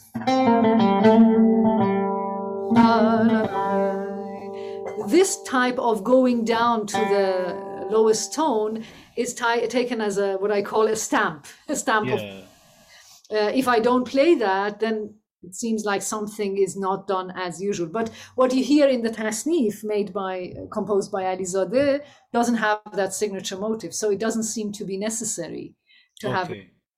and I wanted to bring in another topic in response to what you suggested that could we take it as idioms or something we have in our mother tongue as, as a Mm. linguistic kind of parallel? Yeah. We, we probably can, Mhm. but uh, I would personally go for a smaller uh, unit within, like, for example, the way we move in between intervals and the Yes. way we, we put them on syllables or the durations or, or the. Uh, but let's let's um, bring in the example of the language. In in Farsi, uh, as an example, that is my mother tongue, and I know it, of course, much better than the other languages. We have some uh, co- consonants and vowels that go together. Mm. They're very common, uh, and and there are some combination of uh, possibilities of consonants and vowels that don't exist that much in the language Mhm. or are, are very uncommon. And then at a higher level, we have some syllables that sit together and are common in the language, but there are some others you can make, but they are not common. So I think from that point of view, you can see the movements within this music in a more um, structural level. I mean, instead of just taking what is there uh, in this version already existing, uh, wh- which I can take as as similar to all the literature, all the p- poetry and prose written. in the- Exactly.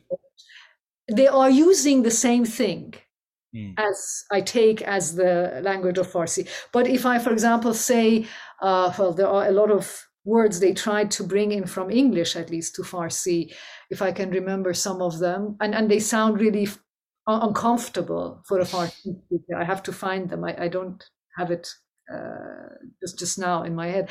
But those are difficult for a Farsi speaker. The Farsi speaker would have to change it somehow, pronounce it differently, because the structure is not coming from Farsi. So they mutate these expressions or uh, yeah. Either so, or they add a vowel in between, or they change a consonant to another consonant, which is more similar to what you have in Farsi.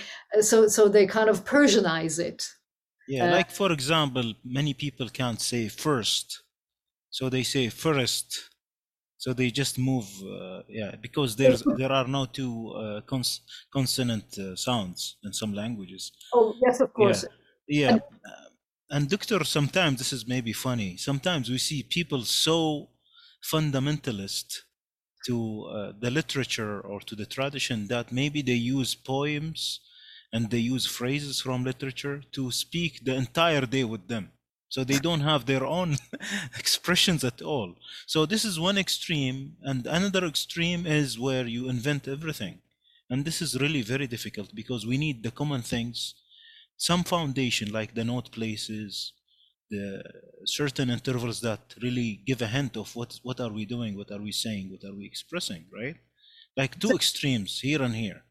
Uh, I, I would, yeah, uh, uh, absolutely agree with you. I wanted to bring in another example in, in the Mm. world of uh, language, or, or I mean, seeing poetry from the viewpoint of a, of a linguist. Mm. Uh, there is this very long and old tradition of talking about poetry meter. I'm sure you know it better than I do with those uh, bohur, the, Yeah. in, when they talk about the uh, uh, uh, what rhythm, what, what poetry meter one ghazal has, for example, or a qasida Mm. or a rubai or whatever. And uh, they put it in combinations of these words, which are like uh, foot, right? Yeah, Like, yes. like uh, maf'ul, mafa'il, fa'ilatun, whatever. Uh. And then they group them, and that is supposed to represent the rhythm, the, the, the underlying rhythm of a line of poetry. Exactly. And and uh, there were some uh, experts. Uh, the, in Farsi, we call them aruzi, those who know.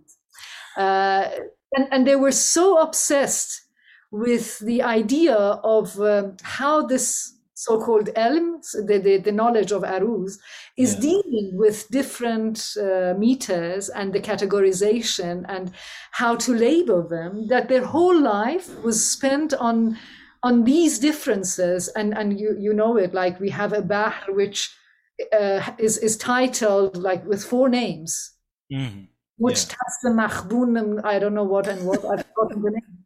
Yeah, right.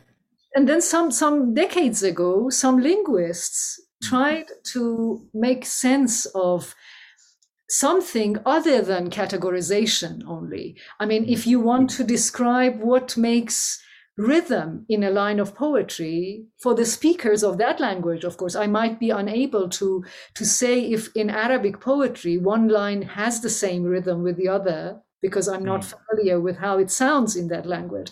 But in persian language normally a, a native speaker should be able to say if it goes in the same rhythm or not. If you give uh, him or her two lines they are supposed to be able to say uh, yeah it's, it has the same rhythm this is a different rhythm blah blah so they came up with um another way of seeing it with actually something that returned the, the wheel Oh, to the older version, which was these atanin, this this ta, tan, tanan, and uh-huh. that was the root actually Mm. of short syllable, long syllable, and the longer syllable. exactly. The way you put them together, the, you make a group, and of course, every uh, rhythmic pattern is made of uh, proportions of duration with Mm. the grouping. Right? So they, they managed to re-describe and then make a system of uh, poetry meter, uh, which is not dependent on those names and it's not aiming at that kind of uh, labeling and categorization. And what Mm. my personal criticism uh, comes in about Dastgah music is that I think there are also the same type of, I mean, the, the people with the same type of mindset that are over obsessed Mm. with these uh, names and what they are used for. Uh, li- like this is Araq, Mm. and it has these definitions. This should be Yes. using these ajnas. It, should have this shahed. It should start here and finish here, and then it should have this uh, me- melody model, the meeting points, and then at the end the signature.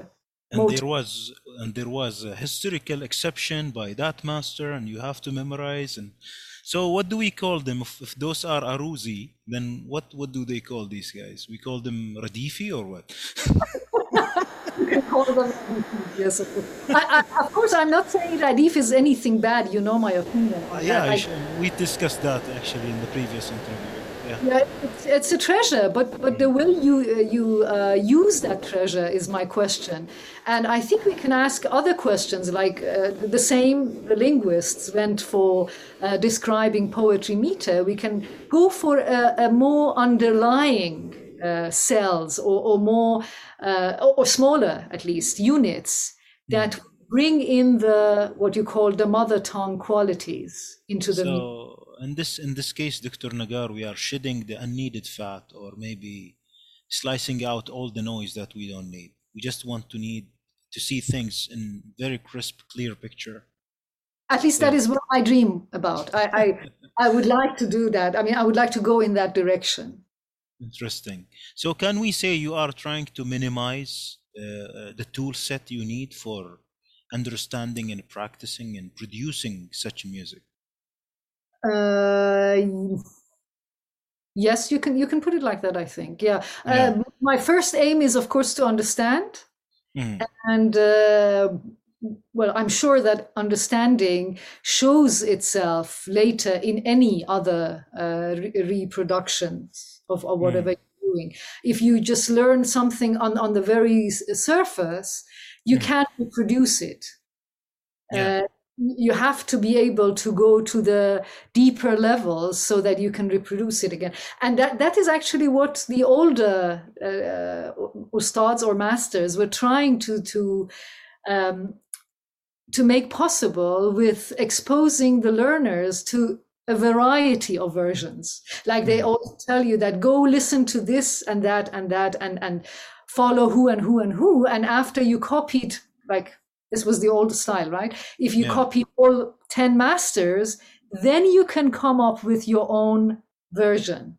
hmm That, I think that is what they were looking for. They were trying to unconsciously get Mhm. to the deeper levels, the, the underlying structures, uh, without sticking to the surface level of the material by seeing all the varieties. Like if there Mhm. are 10 versions of Radif, uh, Yeah.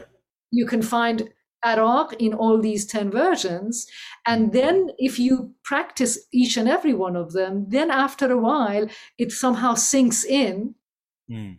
And without even really realizing consciously, hmm you have obtained some understanding, but at an unconscious level, uh, Mm. of, of this nucleus, uh, of this uh, core uh, characteristic or whatever define the, the core features of what makes Araq Araq. And that was the old style. Yeah, great. So, Dr. Negar, I could see a lot of uh, illustrated objectives uh, you just mentioned and we discussed directly or indirectly. Now, in the old style, we do live and experience this in a very long, long number of years. And maybe with many masters, with a lot of listening, and maybe a lot of failures and uh, tears on our pillows, right? Would your new approach shorten this period and make it maybe a much faster way to reach to the same objectives? I certainly hope so, but I can't say it, it has because uh, it, in order to prove anything, you need uh, uh, to, to have it established first and then let it work and see Mhm. if it works or not. And I certainly haven't really put this into that uh, long term practice yet. Mhm. I have used this to to bring in curiosity, as it were, but it hasn't reached the, the final. Uh, Maturity that you expect, maybe. I, I don't have the, the, the answers I would love to have myself for Mhm. myself. I, I have it. I have it at some uh, unconscious level. Y- y- uh, But by unconscious, let, let me get a bit more clear there. I, I need to elaborate on that. Um, if you perceive something Mm. and recognize it again, it Mm. doesn't necessarily mean that you you have uh, come to a level that you can theorize it or you can analyze it or you can show it to the others necessarily. Yeah. You have perceived it, you feel it, and then depending on on the type of character you might have, you might be Mm. happy with that perception you Mhm. might feel the need to to show it to the others as well or Mhm. you might just be curious to to see if it functions like, like uh, I, i've cooked something and this time i put this in and oh was it the decisive factor if i tried on another cooking Yeah. would it work or not and i think at that level uh, a lot of musicians are of course doing many things i think uh, it's impossible personally i believe it's impossible to be creative within a musical tradition like Mm. Ali Zadeh, Meshkatian, Shajarian, all these very creative artists, they must have had um, a- an understanding of the material they are working with. Mhm. But they haven't really uh, communicated that understanding as an experience to share Mhm. uh, with the others. So every one of us will have to come up with the experience ourselves. Yes. Uh, and it has its own nice things, I would say, but I think it's also putting things uh, at, at a delay. Like uh, the, the whole human civilization and, and the, the culture uh, in its core is, is based on, on sharing and letting it live on Mhm. If, if I keep all my experiences to myself and the next Mm. person will have to repeat it again, it, it's it's more and more difficult to to develop things in any direction. It's like an efficient way of of uh, dealing that- with things. Yeah, yeah, but but be that- much better. Yeah.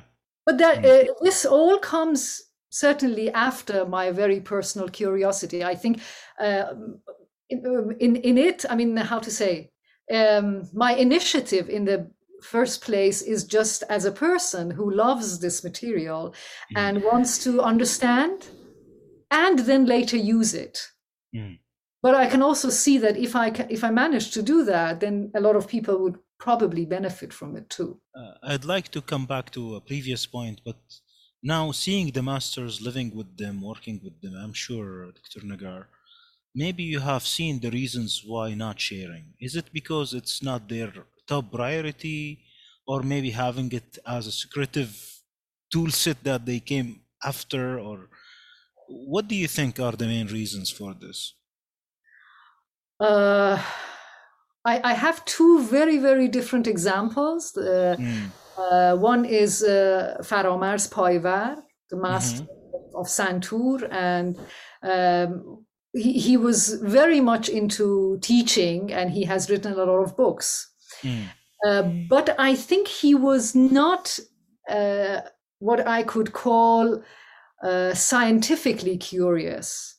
mm, Uh, so he he was happy with the so-called theories that he was presented with uh, from his own masters, which was Abul Hassan Saba, and Yeah. Saba was also bringing the stuff from Vaziri. So he thought they would work, and it's fine. And he went on working, developing uh, those, and he would think that this would be enough. The rest would be the, the learners trying. So you have to practice and practice and practice, and you will get it. mm, Uh, at the same time, I know that he was very much into a type of uh, what we call adab. You might know the, the concept, this kind of um, manner, mm, which was important, uh, especially for the older generation. What is the proper uh, attitude towards something, and Mm. according to that, the proper uh, behavior. yeah. And in that, or with that, actually, goes the the Ostad Shagird, the, the, master and the learner position. mm, Uh, and I think that that type of mindset is also bringing the consequence of uh, you shouldn't give somebody's uh, your own experience to somebody's um, what, what do you call that novice state like uh, uh-huh. uh, it, it is something that they should be prepared for. If, if that person is not prepared yet, it's too early to give them something. So Or I think maybe uh, don't throw the jewel into the street. Something like that. But I think that uh, in a more positive sense, they might think that uh, it, it's not really perceived right or, or, or perceived in its own right it. if you haven't gone through the uh, the stages yourself. With Ali Alizadeh, Hossein Alizadeh, which I, I uh, well, I, I had him as my uh, supervisor of, of my PhD work in rhythm, but I also worked as an as an oud player in his ensemble for a while with recordings and rehearsals and everything. Uh, with him, I think it, it's totally different. the, the motives, I mean, he was just too tired of these ethnomusicologists Mm, uh, which today have have uh, changed into some of them have changed into a disguise of musicologists but uh, he was just too tired because they, he found them um, partly uh, using musicians as as objects of observation for their own benefit and partly as some people who would order musicians or would would kind of give fatwas as, as if they, they would say what is halal and what is haram what, what musicians are supposed to do what is right and what is wrong yeah. and I could see that very clearly in in uh, his whole attitude towards uh, any any theory, any any theoretization of of the stuff. So the, if he got uh, into any suspicion that the next person sitting there is going in that direction, he would just block it. Yeah. Say that musicians should be free to do whatever they like. Wow.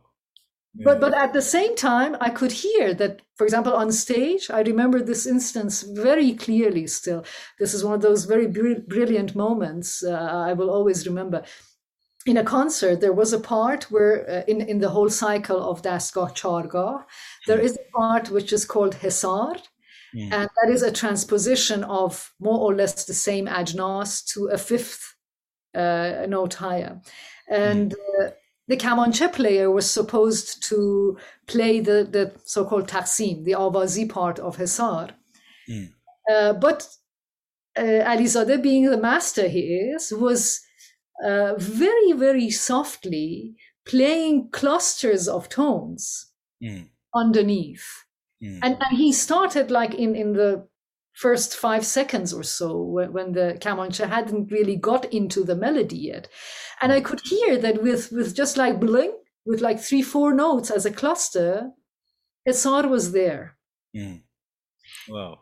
So he either knew it consciously or had found it Mm. that ah when i play these as a cluster that's also an exploration right he had explored that this can work Mm. there in that moment i remember very clearly that i thought oh so what we should do is instead of making these uh i don't know what to call it uh, all the amount of of one two three four of the recipe into long lists of what is araq and what is not to come to these clusters of tones Mm. Seem to be presenting the, the tonal space of these important maqams. Wow. Interesting. Interesting. So, so I haven't done that yet. Uh, and if anybody can do it, it's more than welcome. But I, I'm sure there are other ways of looking at this. That's why, uh, again, back to the beginning, uh, that could be taken as one of the triggers as well. Yeah, Dr. Negar talking about recipe and uh, also in cooking, your example. Uh, w- there are like two types of knowledge we can classify and describe the tacit knowledge, which is something that we cannot express, versus the explicit knowledge. Now, is this going to be still a limitation or a challenge to what we are going to do going forward, like your approach? Will there be some tacit knowledge that needs to be approached in a different way? Or Very- you don't expect to, to have any of such? Uh, look, uh, if I see it in a in a broader perspective, one can actually say that it, it doesn't matter at all. Music, as I said myself, is supposed to be the movement of sound, right?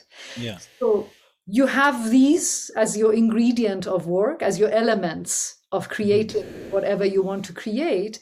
So start moving them. Mm. As as a painter would deal with uh, colors and shades and and um, uh, something to work on. Yeah.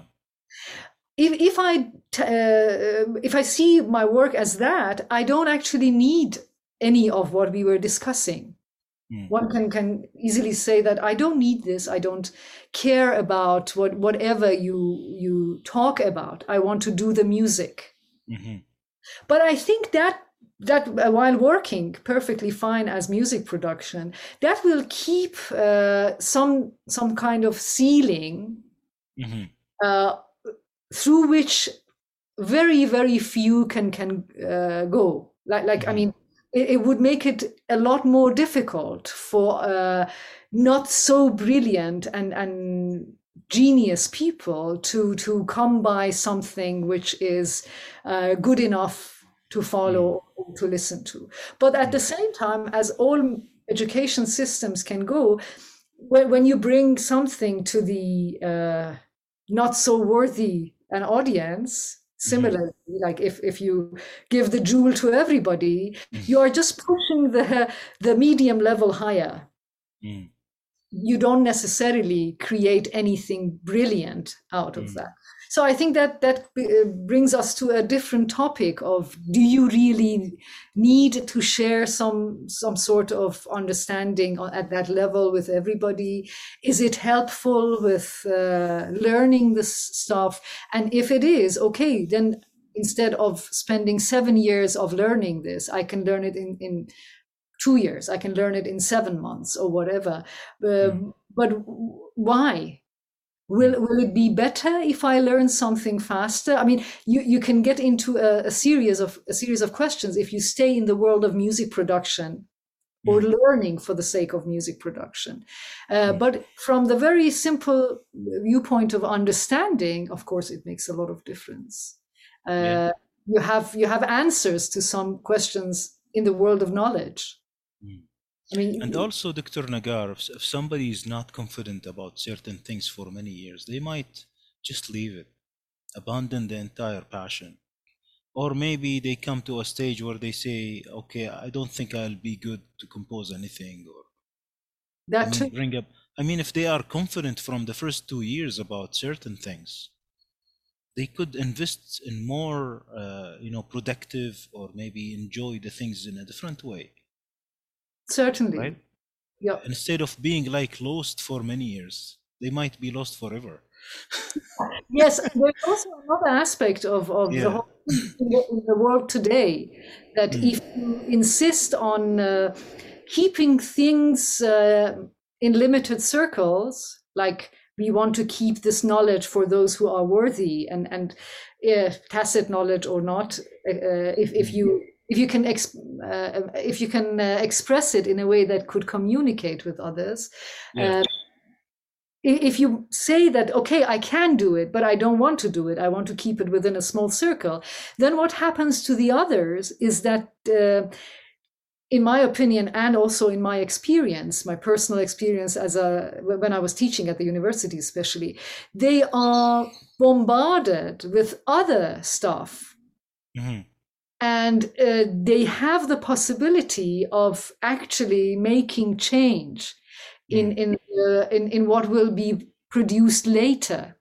I Mm. mean, the, the very simple uh, example of that is when a tool, Mm. like for example these devices as as tuners, or yeah uh, we, we call them tuners. They don't tune; they just show us the exactly but uh, those have had a, a huge effect on the younger generation of uh, learners in Iran Mm. because the knowledge of what these intervals are supposed to be like is not uh, available for everybody. Mm.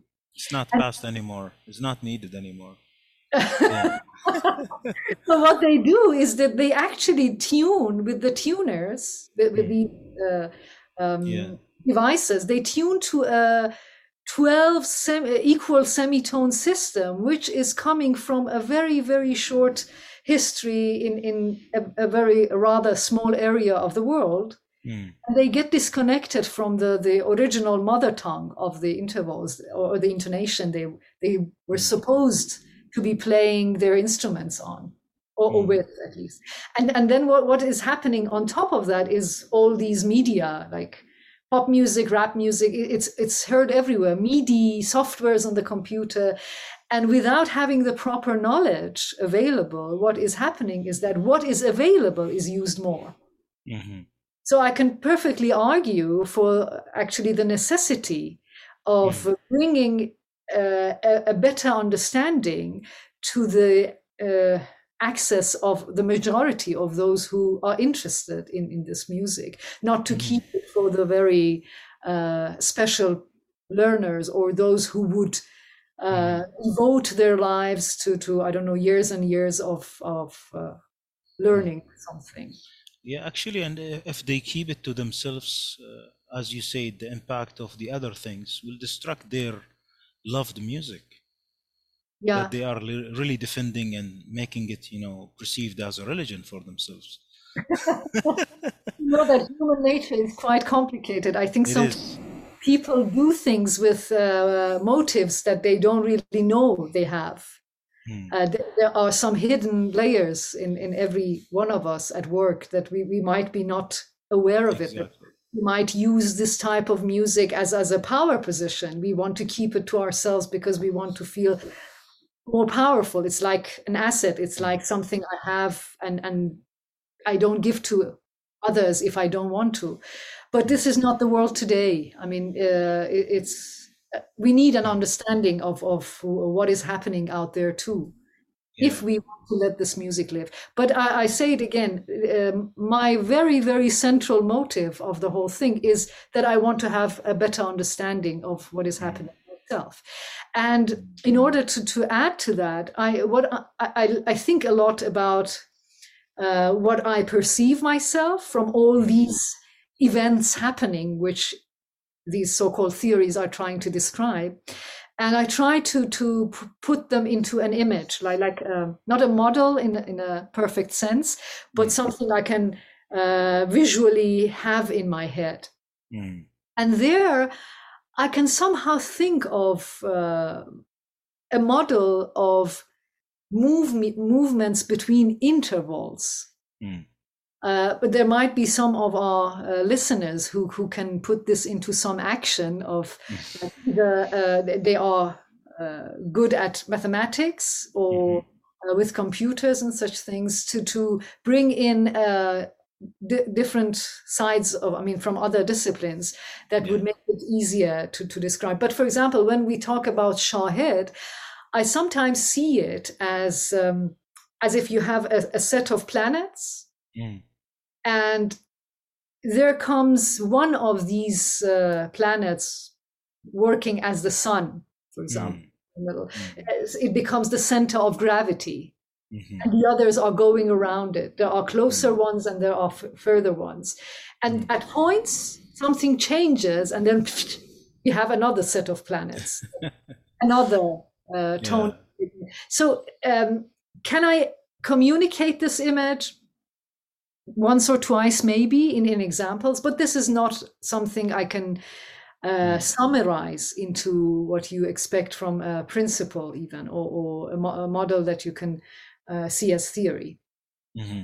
now dr translation of what i see yeah dr negar i think uh, i'm sure you are building on lessons learned from the other approaches be it the traditional or maybe seeing other cultures the way they approach their music and uh, i would believe that there is a breed of combination of things to come together to have such successful experience for a new musician or a new understanding to ourselves in the first place and this is like an artistic mm-hmm. way of seeing things than to to others uh, i would assume that you are modeling this at the higher level even for rhythms uh, uh, I mean the other components of, of music rather than just uh, we just illustrated melody. I'm sure it's it's way beyond that.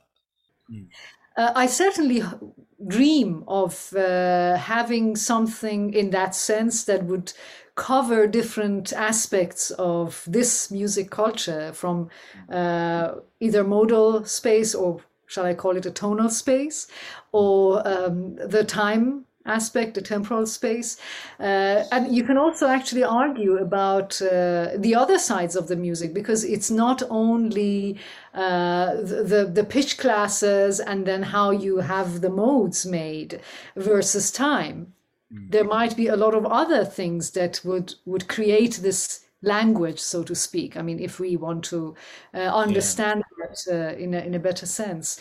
Like uh, Dr. Negar, for example, the forms absolutely forms you have and, and all of those layers of compositional structure absolutely yeah. and yeah. and how you uh, I, I, would like to bring in uh, another a nice memory when I was working on the concept of uh, my, I mean, it was in the very early stages of uh, my PhD work. Mm-hmm. I met uh, a, a, linguist and, and uh, a, a, professor of literature at the university at, at a friend's place just out of mm. chance and he was interested to know what i was working on so i started explaining about the rhythm and grouping and how these mm. phrases are mainly made i mean like the the, the phrase making structure uh, according to time like yeah. and rhythm, rhythmic patterns and then he looked away for a second and said that is actually exactly the same concept of how we make words according to meanings even in, in Farsi language. And I said, how do you mean? And he said that we have blocks, like, for example, the, the words he used was, um, he said, when I wanted to, to translate, because he had also done uh, a lot of translations, Uh, he said, I, I borrowed a word, khodbin, from uh, the literature, the, from what Saadi had written. Khodbin is, khod is self, and bin is, is coming as a uh, suffix to make the word as somebody who sees himself only. So Yeah. Khodbin is a self self-centered person. But when this this uh, professor, Dr. Sahib Al-Zamani is his name, was translating some texts on psychology, he uh, encountered a, a situation. I don't know the exact English term for that, but it was about someone who has this complex of seeing himself too small for something Yeah. or the other way around. Uh, they, they have a, a grandiose image uh, of themselves. And what he did was that he put another adjective in between khod and bin and brought in the words khod buzurg bin, khod, khod kam bin. Uh, khod bin is, is a self-centered, but he used that word as a um, khod buzurg bin is somebody who sees himself too big. Yeah. Yeah.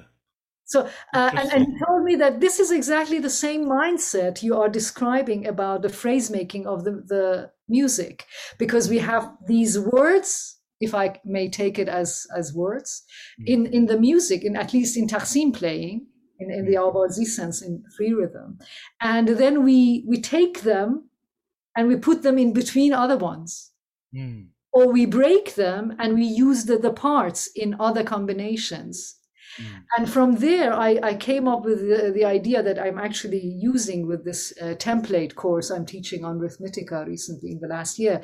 And that is that mm. we can actually see the whole music as a big set of pieces, which I've called templates. Mm-hmm. Some of them are melody templates, some of them are rhythm templates. I mean, like timing templates and phrasing templates, but see them in a, in a logo kind of sense. Uh, so, so you have pieces you can combine Mm. uh, and, and put together. Sometimes you might come up with an ugly creature.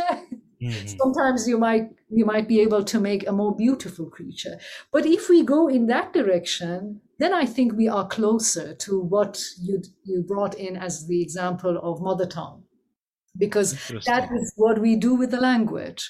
Uh, that is certainly what I'm dreaming about to to bring in these pieces of templates and then allowing people to play with these pieces uh, and and that will at, at, at least bring in a more exciting uh, game experience. Mhm. and then through this type of uh, game playing you can uh, create some other things which might actually become a bit more serious and get to a more musical or artistic even level I'm really looking forward to see this uh, become a project or maybe uh, uh, some uh, you know materialized exercise. Uh, I'm sure you are working on this uh, on your own. Is there anything like uh, out there on the ground support well, or I'm I'm I'm uh, putting the material together. I, it, there is no support in the, in the sense of like a defined project with a sponsor. I would really love to to have such uh, such a thing. I mean, like if there is a framework for the for the project, then it of course will be accelerating. Then we can have more the, more people in with other uh, expertise that would complete the set and put it uh, in a more real realistic sense into the world. Uh, for now, it's only my very personal work, and uh, I'm, I'm collecting the material slowly for these templates. I mean, how to introduce them, and then uh, the rest would be bringing it to um, more either a web-based uh, platform or, or as an app or something that people can use these templates to put together and come up with their own uh, creatures, as I call them. This is a- again the same idea as cooking, right? But it's Yeah. it's another type of uh, cooking. I think it, it gives a, a less authoritarian uh, um, attitude to the thing. At least that's how I see it. We, we should try and see. Interesting really uh, very excited about uh, the topic and we might extend uh, even further as we see things uh, Hopefully, thanks. yeah materialize uh, dr negar dr negar uh, uh, uh, just one more reminder about uh, the Rhythmitica classes how can students or those interested to learn uh, approach you? Uh, well, well they have a website, uh, rhythmitica.com, I think it's the address. Uh, and uh, on, on the group lessons, they can find the uh, the topic I'm presenting as well as the other ones. We have named the the uh, the whole approach "Learn Persian Dastgah music through templates," uh, and uh, we are running it like a course in four sessions, like like rounds of four sessions, and in every four sessions, which is like a month of a of a group lesson once a week, uh, we I present something, one of these templates.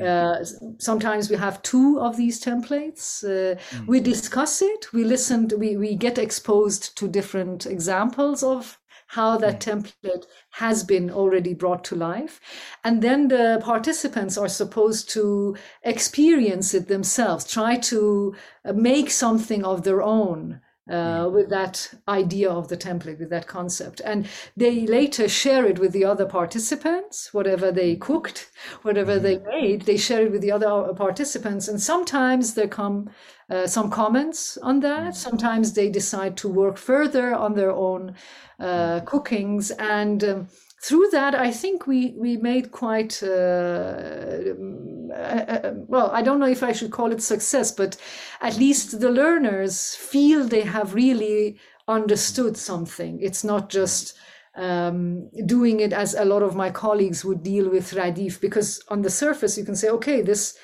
whatever you're talking about, like Araq, is also in the Radif. So go get the, the book of Radif and also the recordings of Radif, and then there it is. Of course, the material is there. But uh, I, I think the way you approach it and the way you ask people to get active about it might be uh, totally different. Uh, I, I think it, it's it's going well. It can still develop further, but whoever is interested can find it on the website of Rhythmitica. And that's not limited to any instrument or level, right? Anybody can join. Not at all. Mm. Uh, yeah, of course. The, the more they are experienced with any either instrument or voice, they might feel more comfortable with uh, what they can create. Uh, for example, we have people who play an instrument to a very good level, semi professional, and we have people who don't. They just have started learning something or they play a totally irrelevant sort of instrument whatever like like, like a flute which Yeah. even doesn't have necessarily doesn't present all the intervals we need but when they want to try the template on their instruments they can come up with some part of uh, their own expertise or they might even just sing Yeah. They might try to sing and uh, in order to understand the material that we'll do if they are not too shy to share it with us Interesting. Dr. Negar, I think uh, we have really covered a great deal of material today. thanks to you Maybe I ask you for one more thing. what, what piece would you uh, maybe uh, share with us from your own work? Uh, well, um, I I usually, like, like many other musicians, this this is not my musicologist side anymore. This is the, Remove that hat now. yes, change hats. Uh, you know that um, most artists are um, more or less uh, living their latest experience of uh, what, whatever they made. Uh, this latest recording I have uh, published online as, as a video on YouTube uh, is is not my own composition. It's not uh, my music, but I would like to suggest that because uh, I think I'm bringing uh, another aspect of music making in in this tradition, in this Mhm. so-called uh, traditional music, into that recording, which I would like people to to uh, notice. And I think unconsciously everybody does, but I want to make it a bit more uh, conscious. Uh, what, what I've played there is originally a tasnif, a vocal metered piece, which was composed by Mohammad Reza Shajarian, the master singer, Mm. on a piece of poetry by Molavi Rumi. Mhm. And uh, the, the words, uh, the, the lines, which all end with midanam, Mhm. which means I know, Mm. uh, uh, are picturing a very, very special, uh, at least in my opinion, a very special kind of feeling, a, a very special mood. Uh, it's very difficult for me to translate the lines to English, but just to give an opinion about it, it, it says, به گرد دل همی گردی چه خواهی کرد میدانم. It's the state of being exposed to something which feels uh, very special, very important.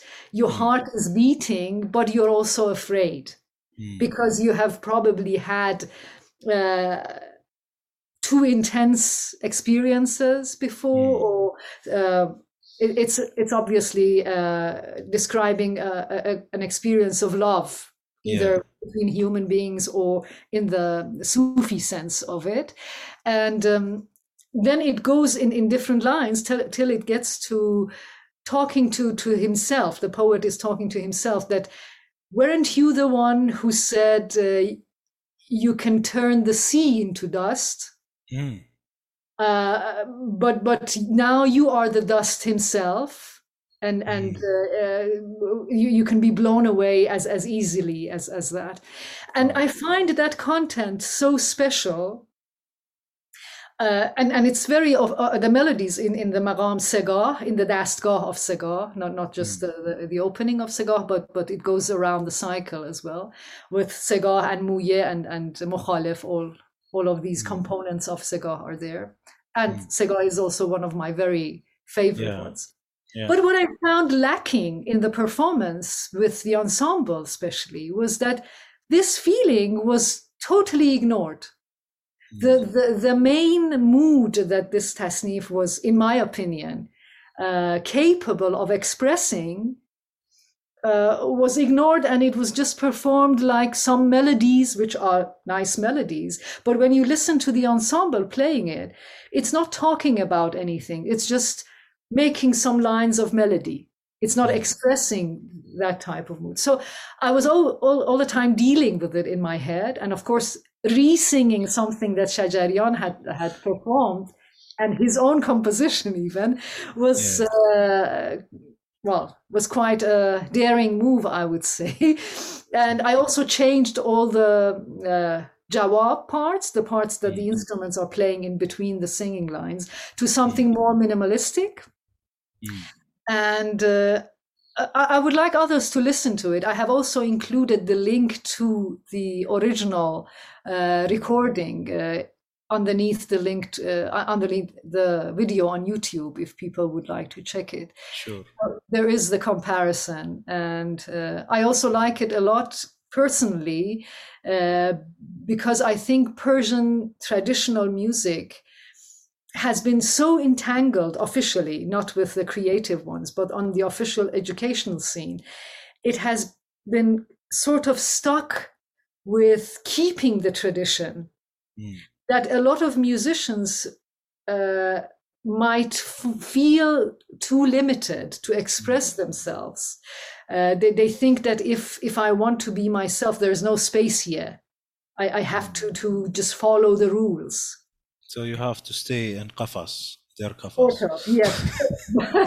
but with this piece, uh, that Qafas with, with, yeah. uh, but with this piece, I, I, I, tried to kind of, I mean, I don't feel in, in any cage myself with this piece. Yeah. I, I also think that might be interesting to, to listen to because I'm even performing a, a totally pre-composed piece. Mm but I'm doing it my way. And the comparison might also show how different it sounds from different aspects. Like it's a solo, it's it gets in and out of meter in different parts. I've uh, changed the, the the Jawab parts in between the lines of the poetry. I'm singing it in a different way as well. Uh, so it, it's a totally personalized version of the fully composed piece. So I I, like th- it. I think we will we will put both of them in here and uh, let the audience enjoy really the the new work, the interpretation or the new way you see it. or, or curse me about it. But both are. Yeah. Dr. Negar, uh, really thank you very much for your time. Really appreciate it. I really enjoyed the discussion once more. Me too, me too. And thanks uh, for anybody who's uh, stayed with us for such a long discussion. I hope the others also have points to share with us. Uh, the opinions do matter a lot uh, when we are opening questions. I mean, there are a lot of other aspects of the Maqam world, not just the Persian music, that are dealing with the same concepts. And people might not have put the questions forward yet, but it doesn't necessarily mean that the questions are not there already. Exactly. Exactly. I mean, everybody uh, listening and watching, please do not hesitate to communicate back either via comments or communicating with us through our email or uh, social media. This will be posted everywhere for you to communicate and interact. Thank you once more, Dr. Negar. Thank you. And, see you soon. Yes, that's what I wanted to say.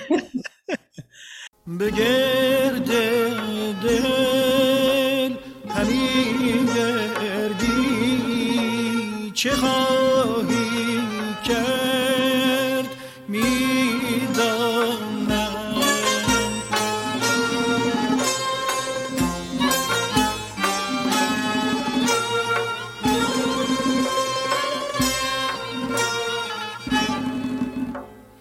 به گرد دل همی گردی.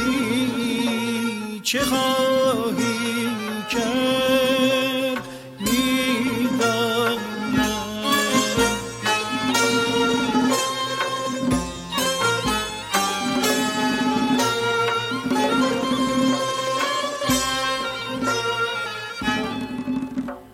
چه خواهی کرد؟